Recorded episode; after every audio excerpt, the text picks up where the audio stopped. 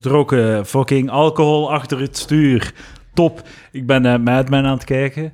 En er is een scène waarin dat hem scheiden zat achter het stuur zit. En voor, eerst en vooral, dat was zo'n bank. Dus je kon zo arm in arm met uw geliefde scheiden zat aan het rijden. Hij heeft dan een accident, hij komt bij de politie terecht. En hij zei, ja, hij zat over de li limiet, hè. 1,5 promille. over, nee, nee, de limiet was 1,5. En hij zat erover. 1,5 man, dat zijn 6 of 7 punten. Dat zijn 6 of 7 punten in je systeem. Dus je hebt er 10 gedronken of zo, of 12 gedronken. En tegen dat je in je auto zit, zitten er nog 7 in je systeem. Nee, als je een koffie drinkt. Hè. Dat is, uh... ja, ja, ja, dat is ja, dat Dus eigenlijk is dat zo'n beetje de, de drempel voor kan je nog uh, met de fiets naar Russen rijden zonder te vallen. Ja, ja. Het is een soort logische regel. Dan dat is toch 6, 7 punten in je systeem? Dan kun je nog naar huis zonder te ja, vallen. Ja, dat is waar. Maar je mocht ook niet. Je mocht zelfs niet zat fietsen. Dat weet Nee. ik. Dat, Dat, weet is, ik. dat is echt bullshit. Maar ze, ze denken, vroeger dachten ze eerder zo technisch. Zo, ze dachten zo in de belangen van de chauffeur. Ah, denk ah, ik. ja, Zo van, kan hij wel nog op de baan bluffen? Als die op de baan kan bluffen, is het goed voor hem. Ja. En dat helpt me. Maar Het is in het belang van de chauffeur dat hij die limiet dan... Maar daar is een goeie... Ik denk in Super Freakonomics, of een van die twee boeken, zeggen ze dat de kans om dood te gaan kei veel hoger is als je met de fiets naar huis gaat, zat. Ah, ja, ja. Dus- ja, dat verwondert me niet. De fiets is mega gevaarlijk, maar dat wordt nooit gezegd omdat het...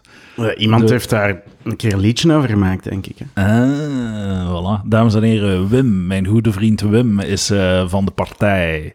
Met, eh, en jij zegt dat... eh, eh, ik vind dat niet... Allee, Vlamingen, het is toch algemeen zo van... Je drinkt niet zat... Je, je, allee, je kruipt niet zat achter het stuur. Nee, nee, maar wat zat is, is heel afhankelijk van hoe getraind je bent. En je zelfvertrouwen stijgt met de avond. Ja.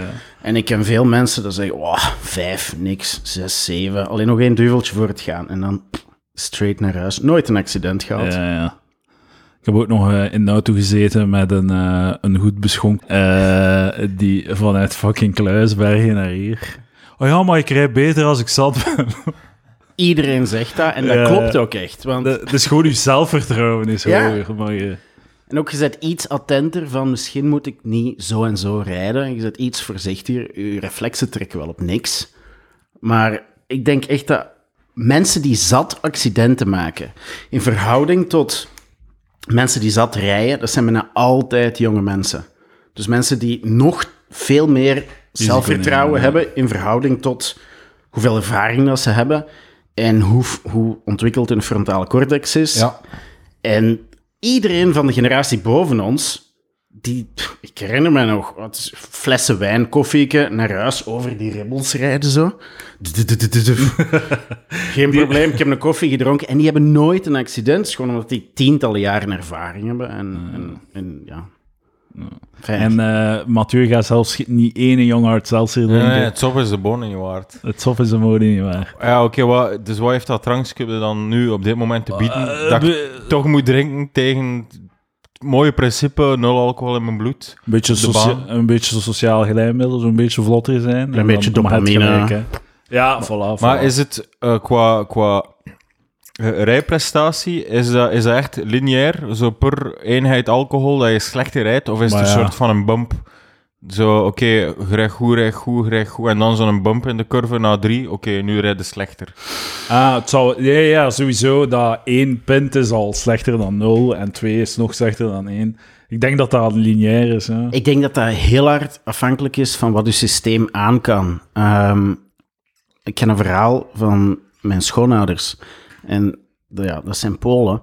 En die hadden een buurman en die reed met de camion in de communistische tijd. En ze moesten die, als hij thuis kwam, kwamen alle buren naar buiten om die hem buiten uit zijn camion te halen. Want die kon niet meer stappen. maar die kon perfect rijden. En zo, je herinnert misschien toen je zes, ik weet niet wanneer dat de mensen in de stad beginnen te drinken, maar bij mij was er rond mijn zestiende en mijn eerste drie pinnen, bla, ik vind het kijk knap, bla, bla, er komt niks meer uit. En, en na ja, tien jaar kunnen iets wat deftige conversaties, ah, denkt je zelf, maar dat gaat beter, afhankelijk van hoe, hoe gewend dat je het bent. Maar over het algemeen, op het einde doet dat er niet toe. Als je kind doodrijdt, dan gaan ze kijken naar hoeveel er in je bloed zat. Ja, inderdaad. Maar dat is eigenlijk logisch, en want, hoe goed bent u er, meneer? Ja, oké, dan niet echt zo erg. want je hebt eigenlijk eh, evenwichtsorganen niet zo nodig om te rijden, maar wel om te stappen. Dus als het evenwichtsorgaan eraan gaat van te veel zuipen, Dat zou kunnen, dat dat ja, ja, dat zal, eh, is, allee, is perfect verantwoord wat hij deed. Eigenlijk. Eh, Wim, ik ga de vraag van vorige week, denk ik, was vorige week, eh, herhalen. Op wie zou je liever stemmen? Eh, racistische eh, verkrachter Connor of Sihame? kinder- kinderverkrachter. eh. Wat? Ik Of ben- Sihame? Ja, pff, ik, ik vind eh, keu- keukens eh, van de VZ2 voor je eigen zaak gebruiken, vind ik niet kunnen. eh. dat is heel Allee, ik ben weg, hè, sorry. Wilde niet op Connor stemmen nu dat hem zo eh, kakt op de, de bruin mannen? Nee, ga, de boy... Ik denk dat hij er los 50.000 stemmen extra door krijgt. Eh, ja, want eh, inside informatie, ik weet niet als ik dat mag zeggen van de persoon, ik zal het hem straks vragen als het te laat is. dus wat, ik kon er zo gezegd in tegen de flikken, van zou er niet beter wat eh, eh, op de Roma's gaan vangen of de Roma's gaan letten die weer chacos aan het pikken zijn op de markt? en dus Roma's, dat is toch, allee, dat is toch hij, hij hij gaat toch skyrocketen? Ja, en maar hij heeft, eh, hij heeft, hij heeft samengezeten met de Roma's van Was Sint-Niklaas of zo. Ja? En eh, om zich te excuseren aan de Zo. Roma's. En ze aanvaarden de excuses. En welke taal Ruil voor dan? een caravan. Ik Ja, ze zo rondzitten, rond zo'n... eh, ah, zo, zo, alle, zo heel groep op zo'n soort van zo roeste ton, zodat je zo omdraait. Ja. En dan zo geïmproviseerd vuur, zo, die zo stinkt, dat ze zo alles opsmijten, dat ze maar- plastic opsmijten. Ja, in zo. een PMD-zak. Ze vullen in een PMD-zak en die smijten ze dan op, een, eh, op het vuur. Maar allee, die Roma, die, die zijn toch sowieso wereldvreemd, die hebben toch geen flauw idee wie dat die gast is. Maar die Ja, stemmen ook gewoon nooit. Ze stemmen niet Dat- eens. dat- ja. Als iemand denkt dat die mens daar stemmen door gaat verliezen binnen de, laten we zeggen, minderheidsvote in Vlaanderen, die hebben nog nooit met iemand van een minderheid gepraat. Want je moet maar zigeuner zeggen tegen een Turk of eender wie. en je... Fijn, Ja, ja. je gaat heel ver van huis dan. Dus dat gaat echt... En ook voor de Vlaming. De Vlaming gaat dat zien en die gaat zeggen, ja, dat is een beetje zwak dat je excuses aanbiedt. Maar dan zeg je, ah ja, dat is een van ons. Ja, Dat is echt wat dat hem denkt als hem zat is. ja, ja. Het is wel zot dat hem zo, dat hem zo eh, vrijgesproken wordt voor kindermisbruik door de rechter. En dat hem niet gewoon twee maanden depressief in zijn kot zit. Gewoon direct weer uitgaan en zo. en, zo hey. Maar er is natuurlijk, eh, als je je slecht voelt en je bent depressief, en ik wil ze niet eten geven die dan gaan zuipen natuurlijk. Maar ehm, wilt iemand mij even dat verhaal vertellen van dat... Ik, ik heb het verhaal gehoord van, van de bruin mannen, maar dat van daarvoor ben ik niet goed mee. Dat jij hier eh, naar verwijst van, van kinder... eh, Ah ja, omdat hem, eh, omdat hem eh, eh, naar het schijnt, men zegt dat hij, ehm, dat hij minderjarige jongens heeft eh lastiggevallen. Maar 17-jarig is minderjarig. Of wat betekent dat in ja, het zal zoiets zijn. Ja. Of 16, 15, ik weet het niet. Ja, volgens, volgens de wet, maar ja, juridisch wel, moreel niet. juridisch is het Eh, probleem, een 17-jarige moreel is het gewoon, dat is een volwassen persoon. Ja, hè. maar het is, het is ook eh, seksueel, Seksueel seksueel me- volwassen. meer, meerderjarig is eh, 16, dus je moogt, Wim, jij moogt seks hebben met een 16-jarige dame en er is niets aan de hand. Tenzij dat je ze verkracht natuurlijk, maar dat, is, dat geldt ook voor... Dat, li- dat lijkt misschien raar, maar dat geldt ook voor 32-jarige dames. Allee. waar gaan we naartoe? Eh, Ik heb gehoord dat ze in IJsland, of waar is dat, zo'n app hebben dat je Ja, eh, ja. toestemming, of dat je dat zegt. is dat niet voor, voor eh, te checken of dat je geen eh, neven en nichten bent en al? Dat was IJsland. Maar er is ook een app voor gewoon eh, ja, Ah, ja, ja. poepen, ja, nee, en dan, dan is er geen... Ja, want ja, anders is dat consent. Ze heeft dat gezegd. Maar ja, zelfs als je dat in die app steekt, kun je achteraf toch zeggen, ja man, nee, Maar, ik voelde ja. mij onder druk gezet en blablabla. Allee, pff.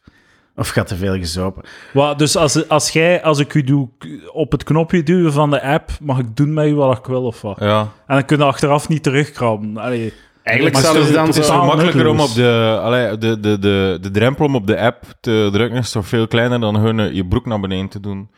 Of zo, of zo dus... Ah, ja, eh, oké, ja. a- Allee, ja, de, dus... Je toch, allee, ja.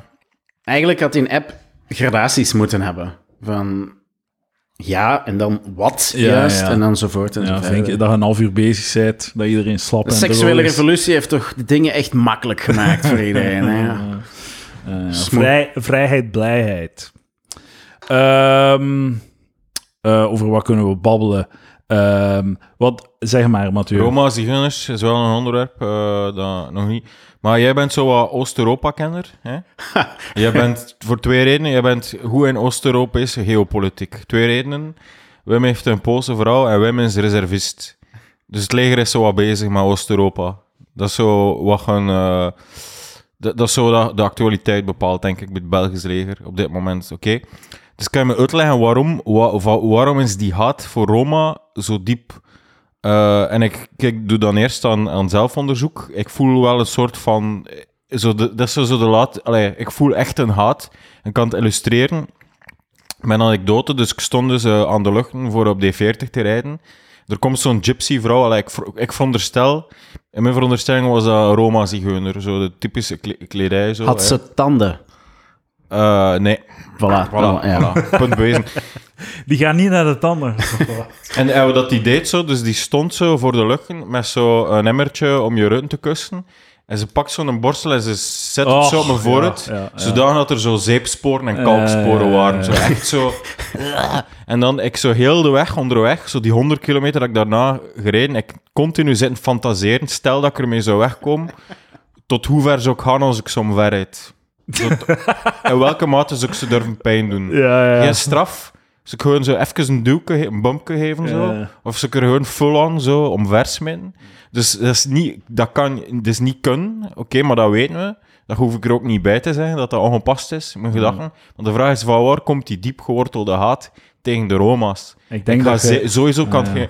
Allee, alle Connor-stemmers gaan nu niet in de kar keren. Oh, Connor heeft de Roma's, heeft chakossenpikkers genoemd. Allee, Dus niemand, niemand is front, echt front... Allee, degenen die verontwaardigd zijn, zijn gewoon de, de mensen aan de linkerkant, wie's rolletje dat dat is. Ja. Op elk racistisch incident uh, moord en brand Het is een beetje virtue signaling, eh, want Ja, die ja, denken ja. dat ook allemaal. Hoor. Dus, dus de vraag van waar komt die diep gewortelde haat? Ik heb niet dezelfde haat ten opzichte van Afrikanen of eh, eh, moslims of Midden-Oosten. Je wilt niet Die geconfronteerd... wil ik echt de vriend Ja. houden. Die wil ik, ik wil die aan mijn vriendenkring. Ja, oké. Het is ook beter voor het voetballen, als we eerlijk zijn.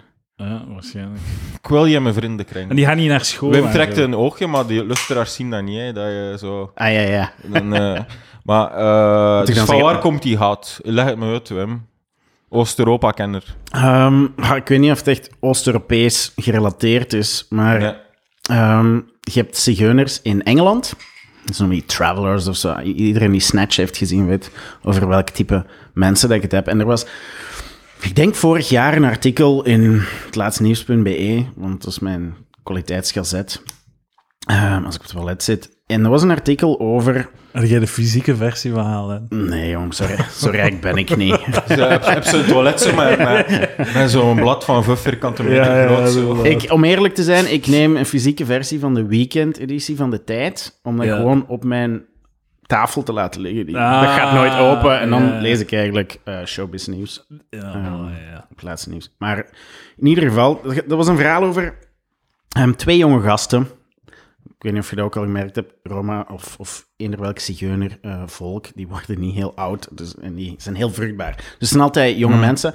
En ehm, die hadden die hadden een flik, een- of iemand achter, ja, ik denk dat het een agent was, achter hun een auto getrokken met een koord, totdat die doodgesleept was. Jesus.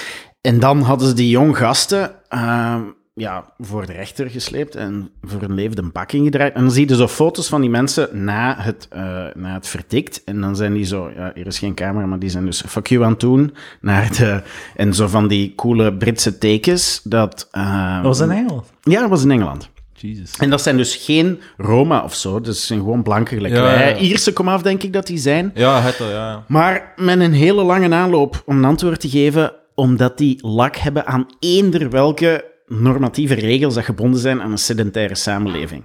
Die, die hebben regels gelijk mocht liegen tegen iedereen, maar niet tegen ons. Dus alles wat je doet ten negatieve van niet onze groep, niet we don't give a shit. Ja. En dat is iets wat een sedentaire samenleving niet kan hebben, want heel ons, eh, ja, ze noemen dat een high trust society, dat, dat baseert zich dat we van het Ja, een ja. dorp naar het ander kunnen gaan. We kennen die mensen niet, maar er zijn min of meer dezelfde Ja. regels. En die mensen gaan van het een dorp naar het ander en die hebben daar compleet lak aan. En dat zorgt me iedereen er zo stapelnerveus van wordt. Ik denk de ene keer dat ik een confrontatie heb gehad met een Roma was, was zo. eh, het was zo een, een week of zo, waar dat zo op straat in Gent zo vol met dudes liepen die zo naar uw gsm vroegen of zoiets. Van hoe laat is het of zoiets. Ja, ja, ja. ja. Zo, en dan gezag dat ze zo wat op een afstand van elkaar. Het was iets zeer raar. Ik weet echt niet wat dat hun plan was. Maar dat was blijkbaar zo even een plaag. ja. Maar voor de, ik heb niets tegen Roma's, want die hebben mij nog niet, die hebben nog niets gestolen nee, van dus- mij persoonlijk. Dus stop, kerels. Dus ja, even, dus de theorie van Wim is dat... ehm, spreek me tegen als ik je verkeerd vertaal. De, de theorie van Wim is dat de haat ten opzichte van Roma's gerechtvaardigd is. Want dat zijn eigenlijk gewoon eh, immorele roversbendes. Eh, ja. Dat is min of meer wat hij zegt. ja. Omdat die, en je geeft daar een verklaring aan, die zijn een soort low trust principe van enkel Ja, onze groep zeer is te high vertrouwen. trust binnen hun eigen Ja, ja, ja. Ja. Dus de familiebanden zijn... Sta, zo chimp, chimp tribe logica, zo Ja. stammenlogica. Inderdaad. Sedentaire logica. Eh, niet sedentaire, sorry. Ja. Wie was de, burgemeester, de Sossen burgemeester van? Termont. Termont heeft ook zo nog zo anti-Roma Ja, dat was een. Bargona. Ja. Maar hij- Termont was een zigeuner. Mo. Dat Nou, was een De Bargoen. Vlaamse, de Vlaamse Ja, ja. zigeunerklasse, zoals Jean, eh, Jean-Marie Fav ook. Komt Ah ja, inderdaad, dat klopt. Maar, maar we hebben nu dus gewoon zigeuners of, of, of reizigers vereenzelvigd met de Roma. Omdat er Ja. gewoon heel veel van de eh, etnisch blanke zigeuners zijn eruit gegaan. Ja, ja, En burgemeester van Gent, dat kan ook alleen maar in Gent, maar eh, geworden. En, en we hebben uit Slowakije en Roemenië en uit heel veel eh, ex-communistische landen, dankzij ons zeer genereus leefloonbeleid in deze mooie stad, eh, heel Maar- veel aangetrokken. Maar eigenlijk gaat het in essentie over een cultuur van reizigersbendes. Ja. Die, die hand- en spandiensten leveren aan dorpen. En na het, na het slijpen van de scharen en het repareren van het dak, eh, de dakgoot pikken en uw dochter ook. En dat was, Zeg dat was hier zo, dat dat hier zo de plot is van Game of Thrones of zo. Zo'n middeleeuwse, s- middeleeuwse samenleving waar dat zo messen slippen zo'n dienst is. Dat een of ander eh kermisvolkje messen komt slippen. En dat Ja, maar zo... dat was zo. Dat, mijn Ja. grootmoeder, Ja. die noemde die ook de Bohemers. Eh, die, dat was gekend. Ah, die kwamen messen slijpen en die deden een bepaald aantal taakjes waar je een bepaald aantal licht draagbare materiaal voor had dat de boeren zelf niet deden. Ja. En scharen slijpen, messen slijpen is er één van. Maar die werden echt buiten het dorp gehouden, want eh, hou je dochters bij. En, Oké, dus eh, messen, messen slippen en een kraam zetten om eentjes te vissen. Dat was zo'n core business. ja, en mensen hebben nog altijd eentjes nodig om te vissen en messen om te slijpen. Dus, En oliebollen. en oliebollen. Is dat ook zo, kermismensen? Nee, nee, maar ik dat denk dat de discussie is interessant, omdat hij, altijd, hij verschillende soorten van rondtrekkend volk. En inderdaad gaat zo handelaars en mensen die de markt doen, ook kermisvolk. Maar die in, in België, die zijn ergens gedomicileerd natuurlijk. eh, en ergens onder opslagplaatsen. En nou, ergens een uitvalsbasis, eh, als het ergens geen voor is of zo. Ja. Eh, en dan Roma zigeuners zijn inderdaad ook de, de roots liggen in India, dat weet Ja. je. Die, hun taal is zo dichtstverwant, Roma, Sinti. Maar je hebt zo verschillende golven en verschillende generaties. En, en je hebt zo ook de, de, de manouche, zo van Django Reinhardt, zo jazz manouche. Dat is ook zo'n een oude populatie. Je hebt zo he- een hele variatie. Maar dus de theorie van Wim is dat de haat gerechtvaardigd... Sorry Wim, sp- spreek me tegen. hè. Ik, ik, ik ben hier in een hoekje aan het drummen. Spreek me tegen. Dus, ik eh, zit de- hier gewoon, ik ben nog gewend. dus eh, Wim is zo ras- de situatie aan het rationaliseren. Het is een beetje een soort van... ehm, twee, wij begrijpen ze niet zo goed, zij begrijpen ons niet goed. Van hun, hun invalshoek leven die voor zichzelf, vertrouwen ze de maatschappij niet. En waarschijnlijk terecht, want er is waarschijnlijk veel anti-ziganisme en zo.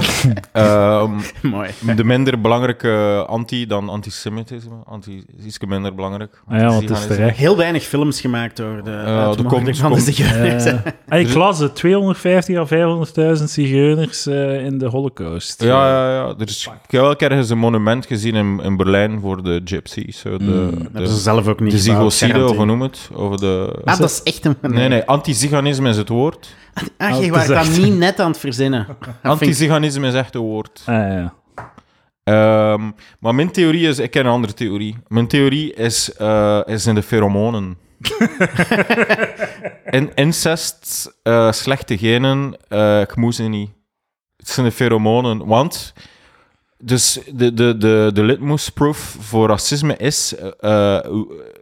zou, zou ik de vrouw wel doen, zo. Ah, ja, ja. En... eh, Ik vind dat niet. Ik vind dat je dik racistisch mag zijn.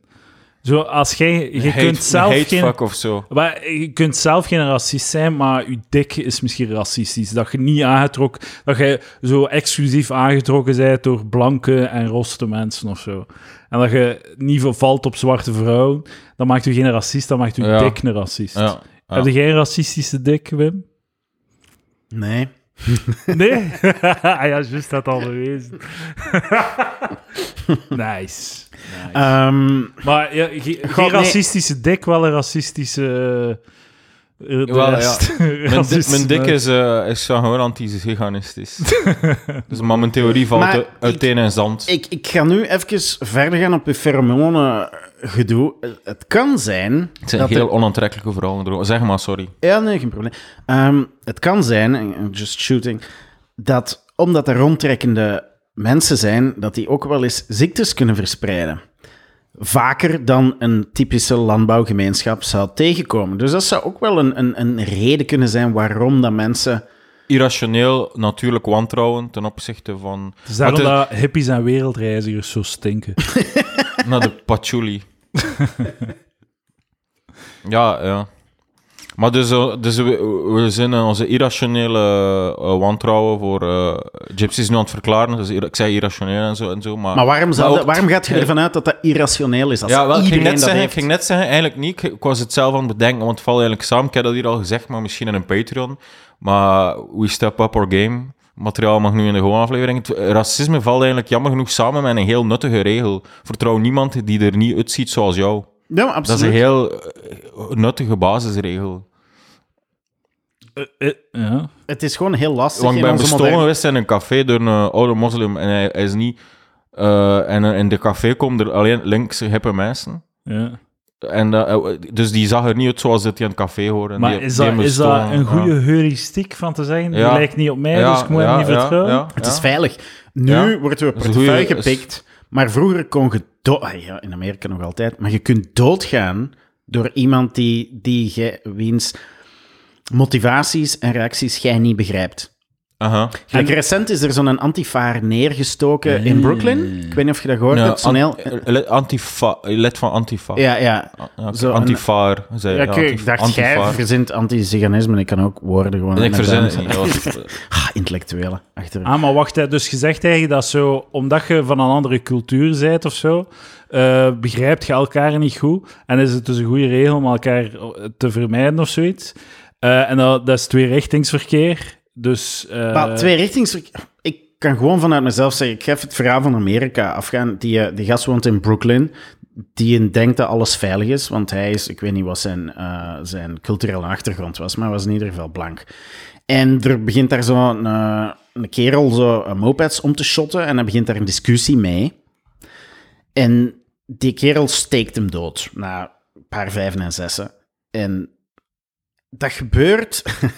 Normaal voelt je als iemand mensen gaat neersteken. Je hebt daar een, een, een, soort van zesde zintuig voor door miljoenen jaren evolutie. Als iemand echt uit is op gevaarlijke dingen, je weet dat. Maar je weet dat veel minder goed in culturele groepen, etnische groepen die niet van die van u zijn. Ik ga een, een veel veiliger voorbeeld geven.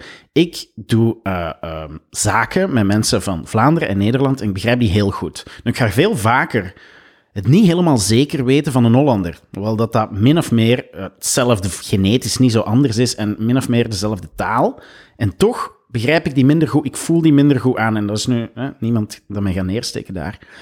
Maar dan begint het naar Fransen te gaan. En die vertrouw ik al helemaal niet. Omdat ik die ook begrijp niet zo denderend goed Frans. Maar die een manier van grappen maken, die een manier van communicatie is totaal anders. En wij gebruiken een gigantisch deel van ons, van ons verstand om te zien aan iemand anders zijn kop en zijn bewegingen. Wat gaat die mens doen? Want elke mens, of ik ga zeggen elke man om even los seksistisch te zijn, kan in principe de straat op gaan en beginnen mensen te vermoorden. Dat is heel erg gemakkelijk. Een zak, eh, zak vlees.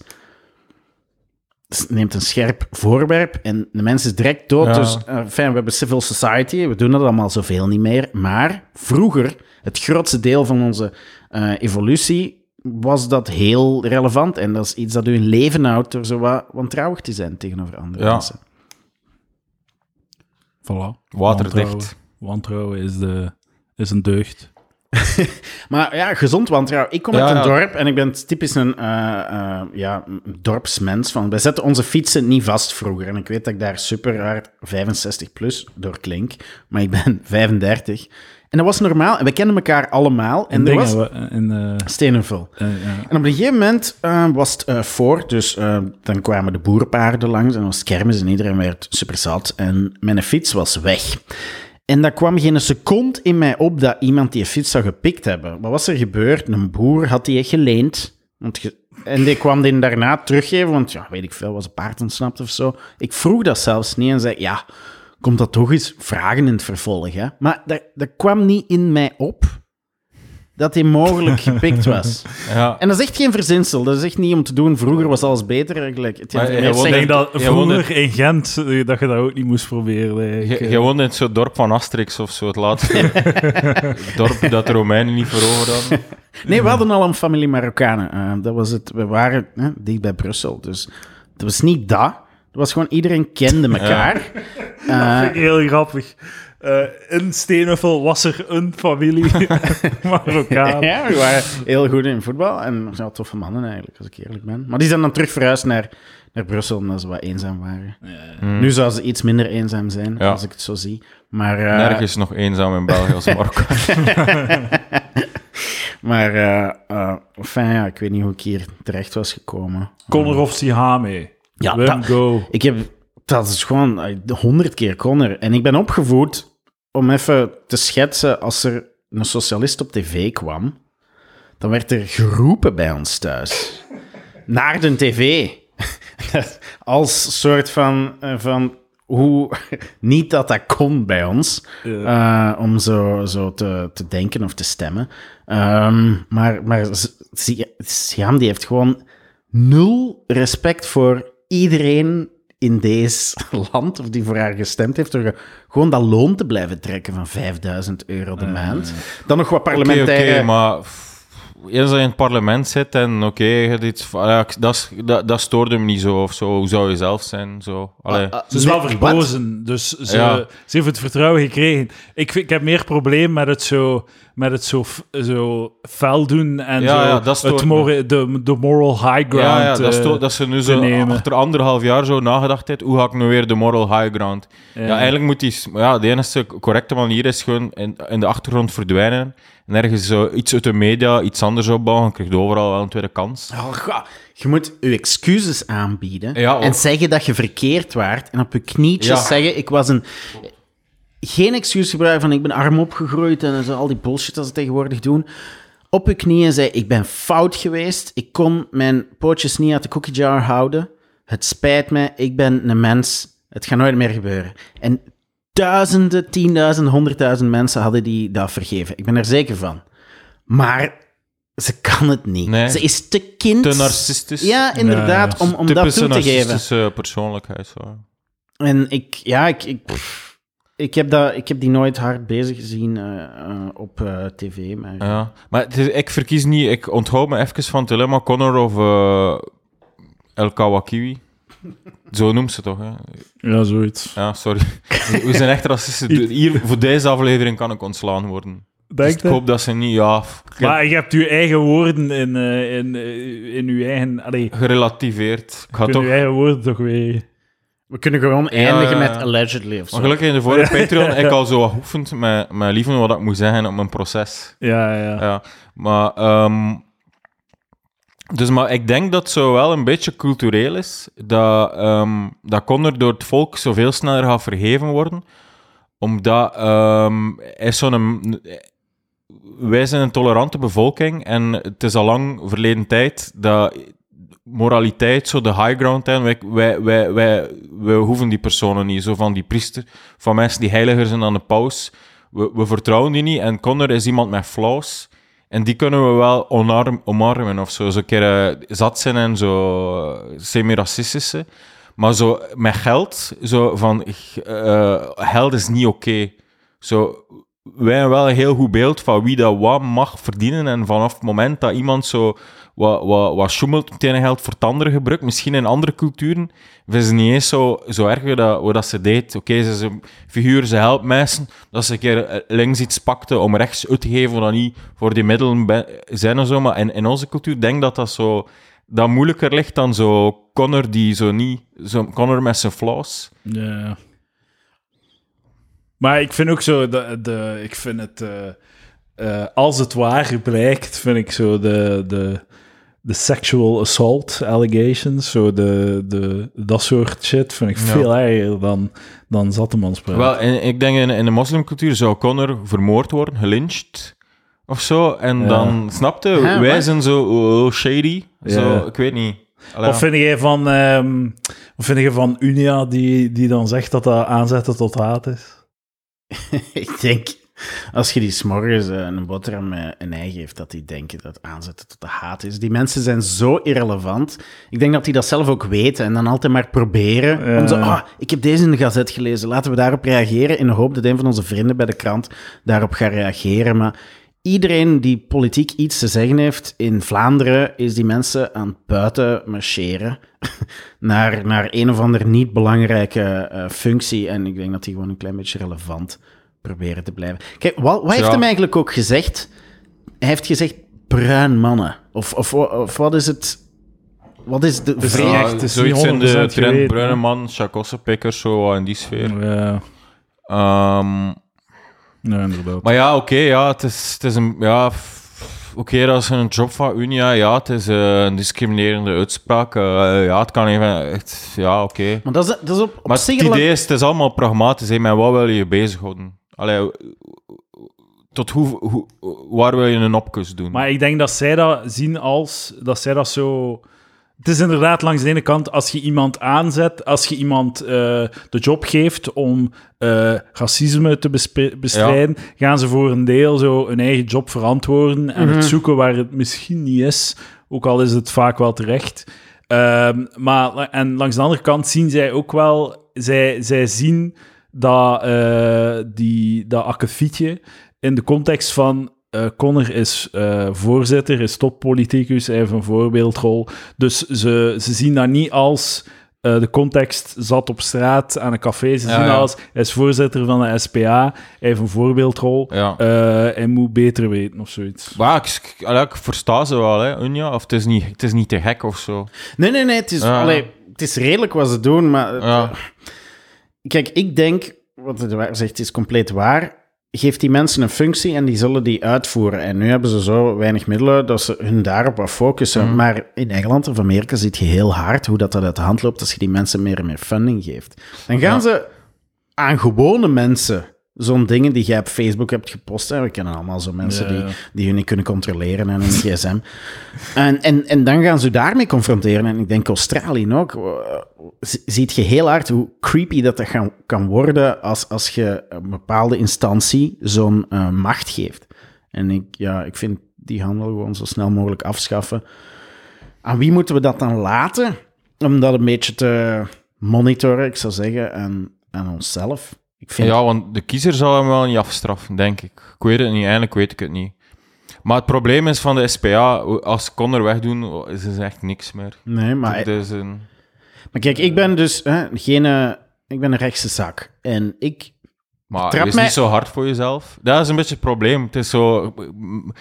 je- sch- Er is te veel schroom om toe te geven dat je recht bent. Zo. Ik heb, ik heb daar nooit veel schroom om. Het ziet Nee, een nee, beetje als, Wim als, de- een geuzennaam. De, de persoon die Wel, daar... eh, ah, die geuzennaam, eh, oké. ja. Zoals dat iemand woke zich woke noemt. Ook al is dat wel een beetje sleur geworden voor recht. Wim gaat een rechtse partij, Rechtse zak. oh, een rechtse partij eh, oprichten. En, eh, Gentse feesten, overal dezelfde bekers. Ah, nee, Ja, dat, ja, nee, dat was, jouw, dat was jouw idee. Dat was mijn partij, ja. Ga een partij, de bekerpartij, eh, oprichten. Maar er was toch ooit een keer een toiletpartij voor vrouwen? Ah, ook goed. Ja, ja, meer openbaar toiletten voor vrouwen. Dat was tijdens de Gentse feesten. Ik vind dat echt geen slecht idee om gewoon elke horecazaak te verplichten om mensen op straat toe te laten in een toilet. Ja, ja, maar eigenlijk, Voor 0 euro. maar eigenlijk was dat dus een, een reden waarom er geen openbaar toiletten waren voor vrouwen. Maar elke vrouw die ergens aanbelt, mag ik naar het toilet, gaan ze binnen laten, maar van een man niet. Maar dat is ook omdat Dus dat, elke boom een toilet is voor ons. Het is gewoon Ja, lastig ja. als je net te veel het is, pit wel, hebt gegeten. ja, het is wel logisch dat je een man wantrouwt als hij in je huis wil pissen. Pissen. Als hij gewoon tegen die voordeur kan pissen. Dit doet gewoon op mijn voordeur. Wat doe je, fucking freak, man? Laat me bij rust. Eh, uw politieke partij, Wim. Wat is, eh, wat is de platform? Hoe gaat het verkopen? Wat gaat het zeggen? Wat zijn de, de speerpunten? eh, hoe differentieert je jezelf van eh, Vlaams Belang en N-VA? Maar... Hm. Oké, ik ga eerst antwoorden op wat zijn de speerpunten. De partij gaat heten, en deze is eigenlijk de eerste stap in een ja, decennia lang project om het ooit de macht over te nemen hier. Maar In Gent of federaal? tegen Vlaams. dan is het Vlaams. Hè. Vlaams, de ja, ja, rest, eh, ooit, ooit gaat de Wever een deal maken met Magnet en dan is eh, België uitgekleed. Dat kan niet anders. Het geld in Franstalig België is compleet op. Het is gewoon een kwestie van tijd tegen dan dat ik aan het eind van mijn proces ben om multimiljonair te worden en een netwerk van ehm, soort van scholen uit te bouwen waar dat we dan de jeugd in kunnen indoctrineren is een fout woord, maar dat gaat het uiteindelijk zijn. Ehm, en, fijn. Puntje bij paaltje. De partij gaat heten Partij van de Schoonheid en de Waarheid. En elk ding dat je naar mij gooit... Ik, ik heb nu niet speerpunten, maar kan ik gewoon toetsen aan die twee dingen. Schoonheid, waarheid. En dan zal ik een antwoord geven op eh, wat ik ga geven. Een thema van de podcast, migratie. Eh, de waarheid is dat migratie slecht is in veel gevallen voor de ontvangende en de zendende landen. Ja, ja. En, en dat... Wel, mijn stem krijgde. En, en ik ga twee concrete voorbeelden geven. Migratie valt eigenlijk onder te verdelen in migratie van hoogopgeleiden en migratie van eh, ja, mensen die eigenlijk nergens iets kunnen. Eh, en beide zijn slecht in de twee landen. Dus bijvoorbeeld, nemen we nu migratie van hoogopgeleiden, iets wat onze vrienden de liberalen altijd zeggen, van, ja, we moeten gewoon meer eh, dokters uit Oekraïne binnenlaten en zo. En dan zuigt je dat land leeg van de mensen dat Brain ze echt nodig hebben om er iets van te maken. En dan heb je bijvoorbeeld... Dan concurreert je hier mensen weg, die anders die, die jobs zouden doen. Dus je, je, je, je dempt een beetje de wages.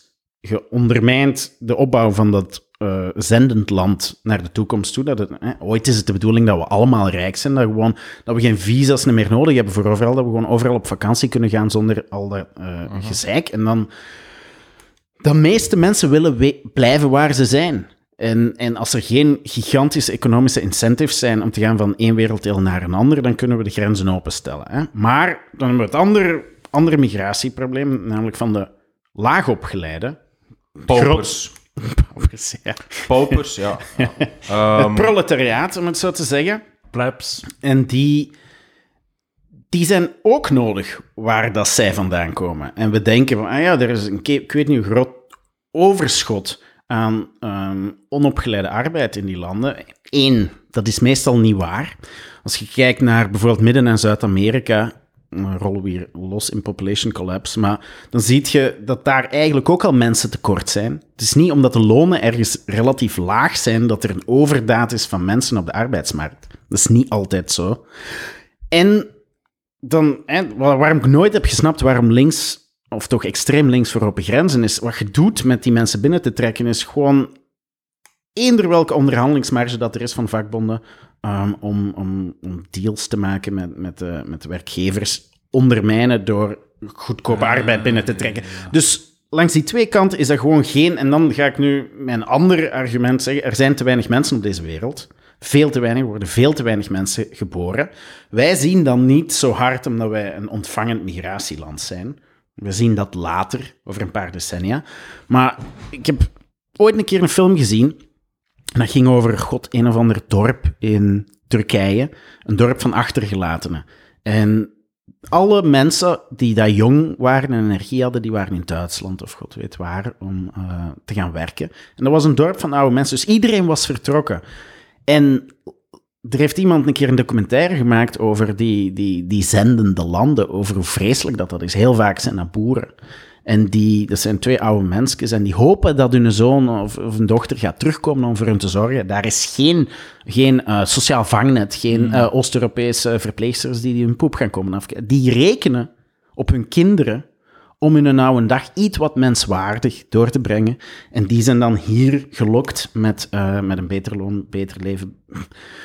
Oude BMW's. Het is, het is Ja, op ja. alle vlakken een compleet dom idee om grootschalige migratie te organiseren. Dat, dus, dat, is- dat is de waarheid en dat is dan heel simpel. Dan is de vraag, ja, wat is de ideale hoeveelheid migratie? Dat weet ik ook niet. Het enige wat ik weet is dat het nu te veel is. Aan vluchtelingen. Dat is een hele moeilijke. Ehm, Ja. Maar ja, oké, dus eh, iemand die... Oké, maar dat is nog altijd volgens, eh, volgens de rechtse politici, het enige dat ik naar luister in dat debat, is dat nog maar een fractie van mensen die echt in gevaar zijn in een land hier eh, aanspoelen. Want de grootste fractie komt wel uit een soort, ja, Midden-Oosten is geen se safe zone, maar ja, het argument weegt niet zwaar genoeg om te zeggen dat je in Irak nu onveilig bent. Of zo. ehm, ah, wel, natuurlijk, Afghanistan is wel een stro... Allee, ja. Oké, maar er zijn altijd landen waar het super shitty is. Op een bepaald moment moeten we dan zeggen, ja, de kans is relatief groot dat als jij hier in een auto stapt, of op je kar, dat je over een landmijn rijdt. Die kans is onnoemelijk veel hoger dan dat er hier iets gebeurt. Is dat genoeg reden, of dat jij, ik zeg nu maar iets, homofiel bent in Afghanistan, is dat genoeg reden om eh, een, een visum te geven als vluchteling? Ik denk het niet, om dezelfde reden dat ik zeg van oké, die, die eh, mensen die dan politiek vluchteling zijn, om het zo te zeggen, die zijn ook nodig in die landen om die uit de middeleeuwen te trekken. Dus als we al de mensen wegnemen daar, de dokters en de intellectuelen en de filosofen, eh, Aan de gays. en de gays, hoe kun je anders een entertainmentsector opzetten? Hè, voilà, dus Musicals. Wie gaat de musicals maken? Wie, Nee, is, maar de, wie is de Afghaanse James Cook? Waar haalt je drag queens om voor te lezen in kleuterschool? Eh, ja, ja. Pro Maar of contra, Wim, go. eindelijk een... eh, contra gedaan. Volgende. het, is een heel, het is een heel moeilijk... Het is eigenlijk een heel moeilijk evenwicht, hè, want... Ja, het, er, er is ook een heel stuk legale migratie. Eh, het gaat niet enkel over de, de, man, de mensen die aanschuiven aan het klein kasteelke.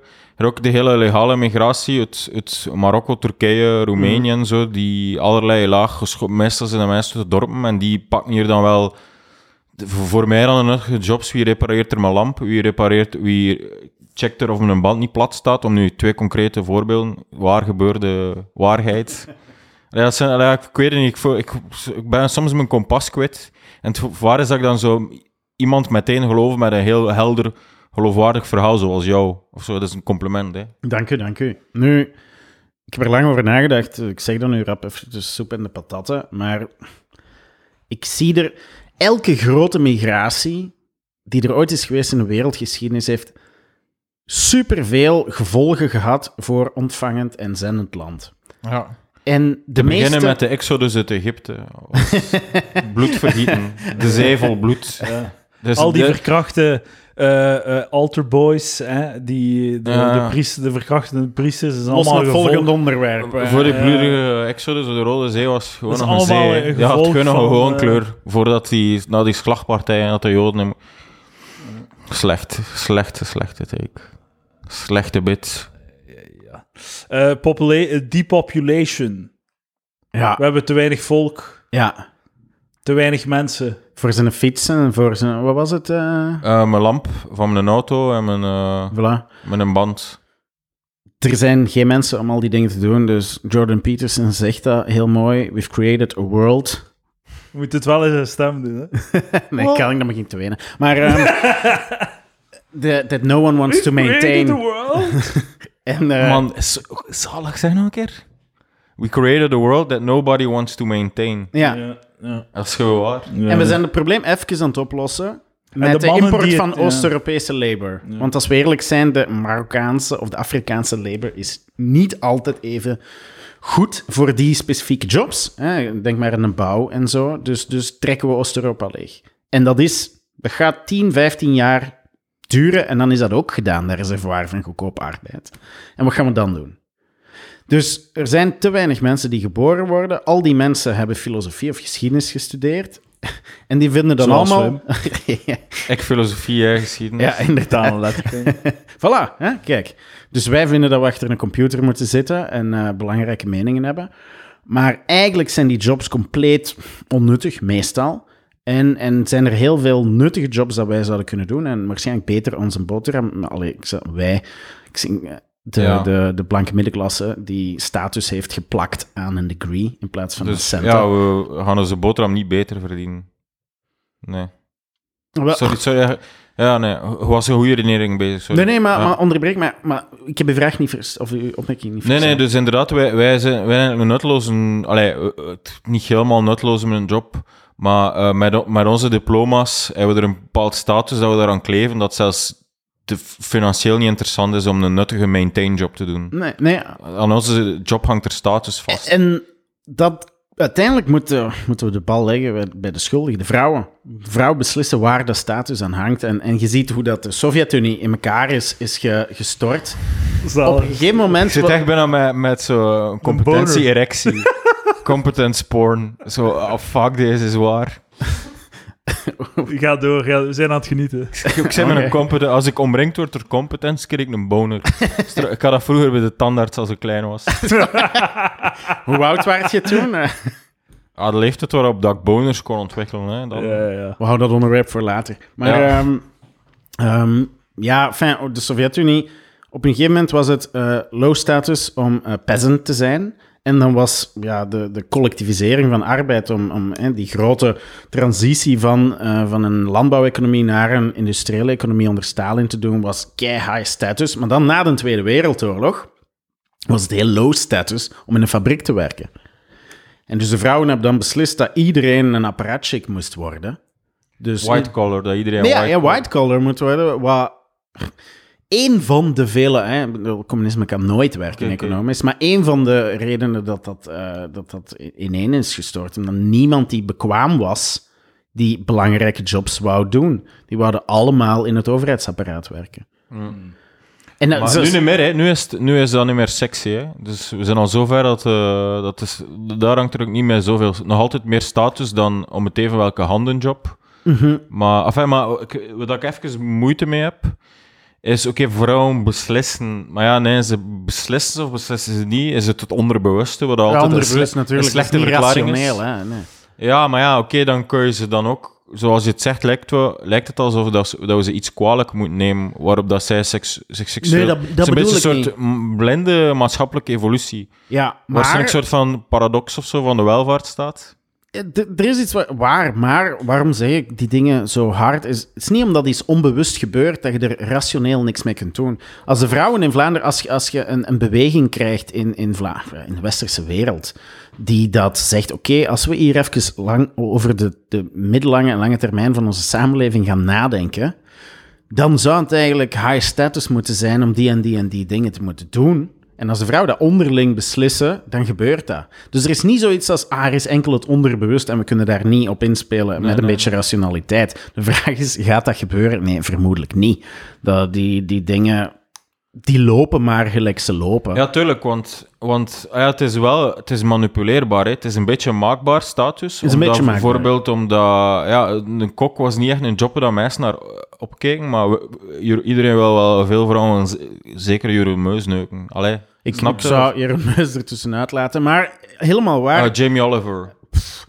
Gordon Ramsay. Vraag niet eh, wie dat jij wil neuken. Hè. Wat vrouwen wil neuken. Dus snap je? Dus Ja, ja, ja. een man die eten maakt, is wel zo status verhoogd. Mhm. Of zo de... Een heel mooi voorbeeld is acteur.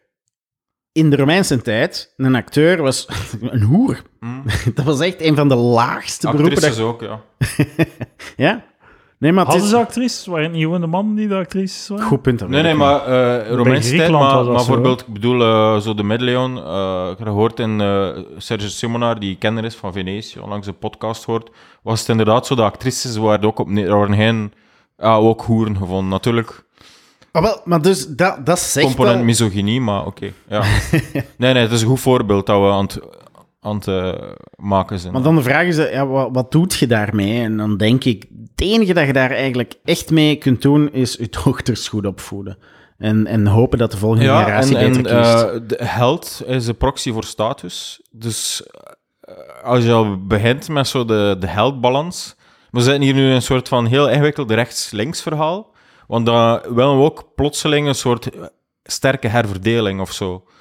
Dat de, de skilled laborer moet heel veel verdienen en zou moeten in status dan meer verdienen eh, dan eh, de Ik overheidsmedewerker. denk dat we daar al zijn. Ja. Dat. Als ik weet Ja. wat dat de mensen in bouw verdienen... Sorry, je wou het Nee, zeggen. nee, maar ik, ik ga niet zeggen wat jij nu aan het zeggen bent. Dus ik denk dat het niet geld is. En als, als je dan kijkt naar eh, hoe dat de Maar adel... hoe los je het op? Dat is de vraag. Hoe manipuleer je het? Wel, ik denk dat er... Hoe zorg je ervoor dat alle vrouwen neerkijken op zo'n type zoals mij? Maar dat kan niet zo moeilijk zijn. En daar heb je de gezonde zelfvaart. Ik was erop aan het wachten. Maar ehm, Vrouwen moeten, nee, hoe moeten vrouwen leren neerkijken? Doe neerkijken op zo'n een of andere manager in een winstgevend bedrijf of zo. Die heel veel verdient en zo wat half bullshit job doet. maar je kunt nooit de financiële... We moeten ze laten neerkijken op Bart Eekhout van de morgen zo. Ik denk dat Hij heeft iedereen dat al doet. Hij heeft, opinie, hij heeft veel diploma's en opinies. Eh, Eigenlijk opinies. Eh, die maintaint niks. Is Ja. Eigenlijk een haatzaaier ook. Ja? Ah, dat hij allemaal geschreven heeft over Union en zo. Ja. Ga, ga verder. Wim, ga verder. Ehm, ja, ik ben met een draad kwijt, maar uw vraag was zeer eh, terecht van hoe lossen we dat op?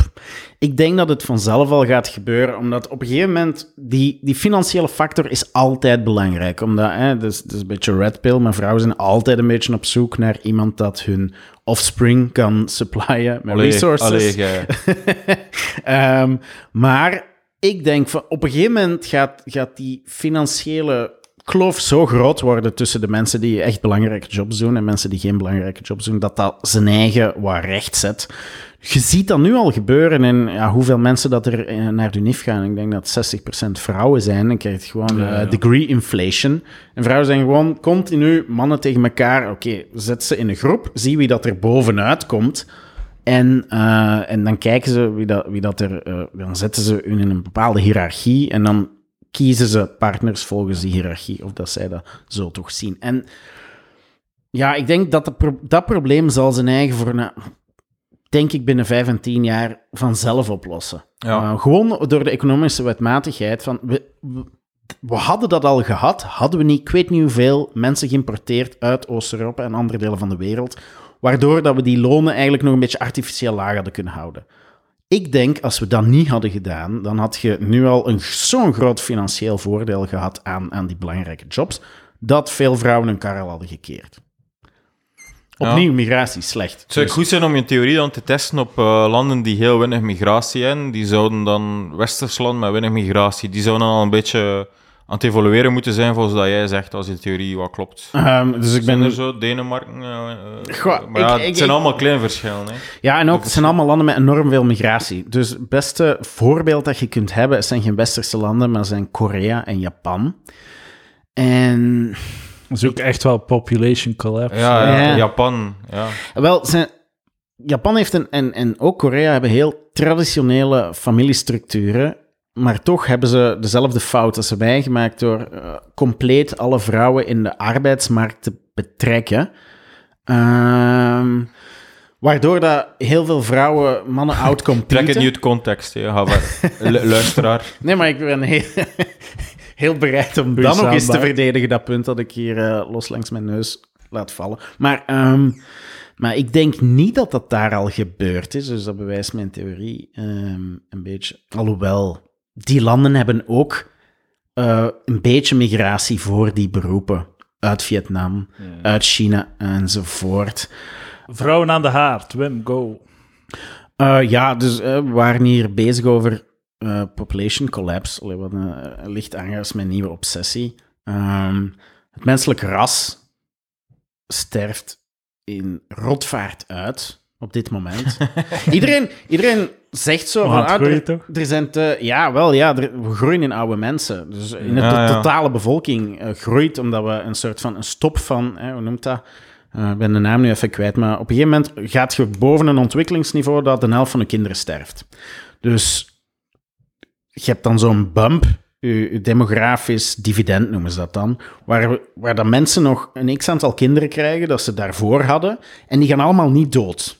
En dan Ja, heb je een, een enorme pump van jonge mensen. Vroeger hadden zes kinderen en drie stierven er. Bijvoorbeeld. Ja, ja, dus niet de- allemaal, maar je hebt nog altijd zes kinderen. De- ja, nog niet door dat dat ja. niet nodig is. Ja, Ja. ja. ja, inderdaad. Dat, de- een verandering in, in demografische gewoontes, dat duurt altijd een paar generaties. Eh, dat gaat heel langzaam, daarmee dat je dat ook zo goed kunt voorspellen.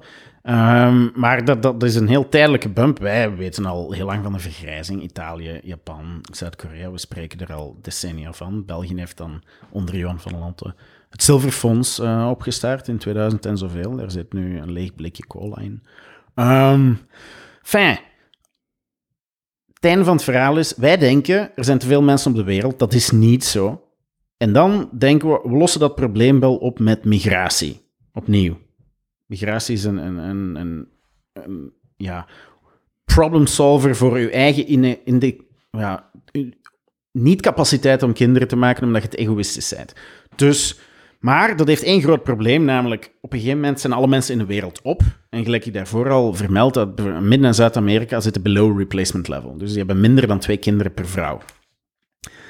Dat zijn ineenstortende cijfers. Dus nu zitten die onder de twee, maar er is geen reden om te denken dat dat stabiliseert. Dus we hebben dat gezien in Zuid-Korea, we hebben dat gezien bij de etnische bevolking van, eh, van eh, de, de blanke bevolking van West-Europa. Dat, dat stort ineen, dat blijft doorgaan tot er een grote culturele shift komt.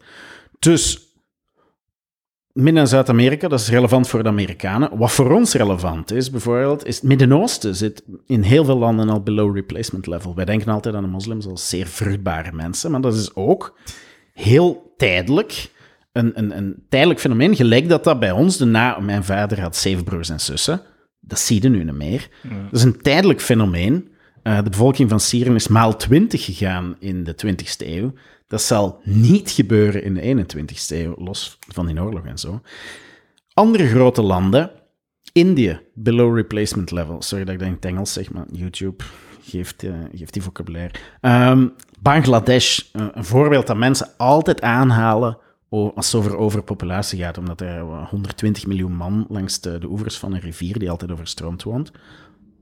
Ook daaronder. China, Zuid-Korea zitten waarschijnlijk aan de 0,8 kinderen per vrouw.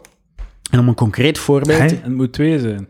Ja, 2,1, want ja, Ja, helaas, eh, kindersterfte. En Eh je moet 2,8. 0,8. 0,8. Ja, je moet nieuwe koppels op de wereld kunnen zetten. Jezus. Ja. En dat dit, gewoon om een concreet, ik denk dat je, het voorbeeld dat ik altijd geef is, stel je hebt 100 mensen, maak er 100 miljoen van, maakt niet uit. En je doet vier generaties aan 0,8 kinderen per vrouw. Waar, aan hoeveel denk je dat we zitten na vier generaties? Doe, doe gewoon uit top of mind, de gokske. Van 10 tot 4 of zo? 0,8 tot de vierde, dus... Ah, shit, we hebben een, een slimme mens. 0,8 tot de vierde is 4 maal 4 maal 4 maal Ja, zo 30% 4 of zo. Maar we vergeten natuurlijk dat per vrouw, dus je hebt de helft van de bevolking dat er al uitgaat. Maar ik zal u even het antwoord Ah, ja, ja, geven. juist. En dus eigenlijk is dat maal 0,4 dat je dan doet. Ja, juist, dus 100 maal 0,4, 40 in generatie. Vier generaties zit je aan vijf mensen. Of zes. Van 100 naar 5. Van 100 naar 5. Dus dat is een, een populatie ineenstorting van 95%. Op iets meer dan een mensenleven. Ik heb het gevoel dat er iets. 0,8. Oké, we neemt de gsm. Tel het uit. Nee, ik geloof je. Nee, is het 40. 0,4 is dan 16. 0,4. Eh, Voilà. Dat is fucking crazy. En geen enkele populatie, geen enkele verwesters, misschien is verwesterd een fout woord, maar op een gegeven moment gaat je boven een ontwikkelingsniveau, dat de mensen rijk worden, dat de vrouwen naar de universiteit gaan. Dat heeft niet per se te maken met, met ons, ons westers systeem, want China heeft het ook, wat heel duidelijk geen eh, westers land is. Ehm, andere landen hebben... The current fertility rate for India in 2023 is 2,1 per, per vrouw. Nu, dat zijn waarschijnlijk UN-cijfers. Dat zijn diezelfde mensen die dat de Chinese bevolking met 100 miljoen hebben misschat. Dus dat is niet zo. Maar stel nu Maar dat... no, er is wel een groot verschil tussen 2,1 en 0,8. hè. Maar je zei ja. dat niet over India, hè? Je zei over Japan. 0,8. Nee, nee, Nee, Zuid-Korea. India. Nee, nee, nee. Nee, zei India begint below replacement level Ja. te raken. En, en dat is die 2,1. Ah, Oei, sorry. Dus ja. de- 1,9 En Japan, something. Japan is 0,8. Nee, Zuid-Korea is de ergste. Dat is het meest radicale voor. Ik denk Japan zal rond de 1, 0,9. Shanghai, Ah, 0,7. Ja, ah, ja 0,78. Zuid-Korea. Ja, sorry, ik was niet mee. Nee, nee, maar 0,78. Maar wat we daaruit kunnen leren is, wij zijn, als je migratie wegneemt uit West-Europa, dan zitten wij vermoedelijk ergens aan de 1,1 à 1,2. Waarom dat we daar goede cijfers voor hebben, is eh, de stemmingen van de Vlamingen in Brussel. Dus dat is eigenlijk gewoon een soort van demografisch ding dat je kunt stemmen op, kunt kiezen op Nederlandstalige lijst. Heb je zo'n test van, ja, wat is, hoe evolueert, eh, eh, hoeveel kinderen hebben de stemmers in Brussel? En dat was toen, en dat was tien jaar geleden, 1,2. Nu, Brusselse Vlamingen zijn altijd progressiever. Laten we zeggen dat die 10, 20 jaar voorzitten op de rest van de bevolking. Maar 1,2 doet dat ook maal eh, vier generaties. Dat is ook rampzalig. Ik bedoel, elk, elk ding dat we spreken onder 1,3 is ineenstorting. Dus ja, eh, Japan zit daar, Zuid-Korea zit daar, Italië zit daar, Duitsland zit daar. Duitsland gaat... Ja, dus, eh, Het is wel zo dat als je zo in onze leefomgeving, onze, de, onze vrienden in onze le- leeftijd, hoeveel dat er eh, geen kinderen nemen, één kind nemen, twee is al gedurfd, niemand neemt er drie. Hoeveel ga jij er nemen, Wim? zoveel als mijn vrouw toelaat. Zes? Als kan zeven, als kan acht, als kan negen, als kan tien. Maar natuurlijk, ja, je bent met twee in een huwelijk. Dus ik denk dat wij...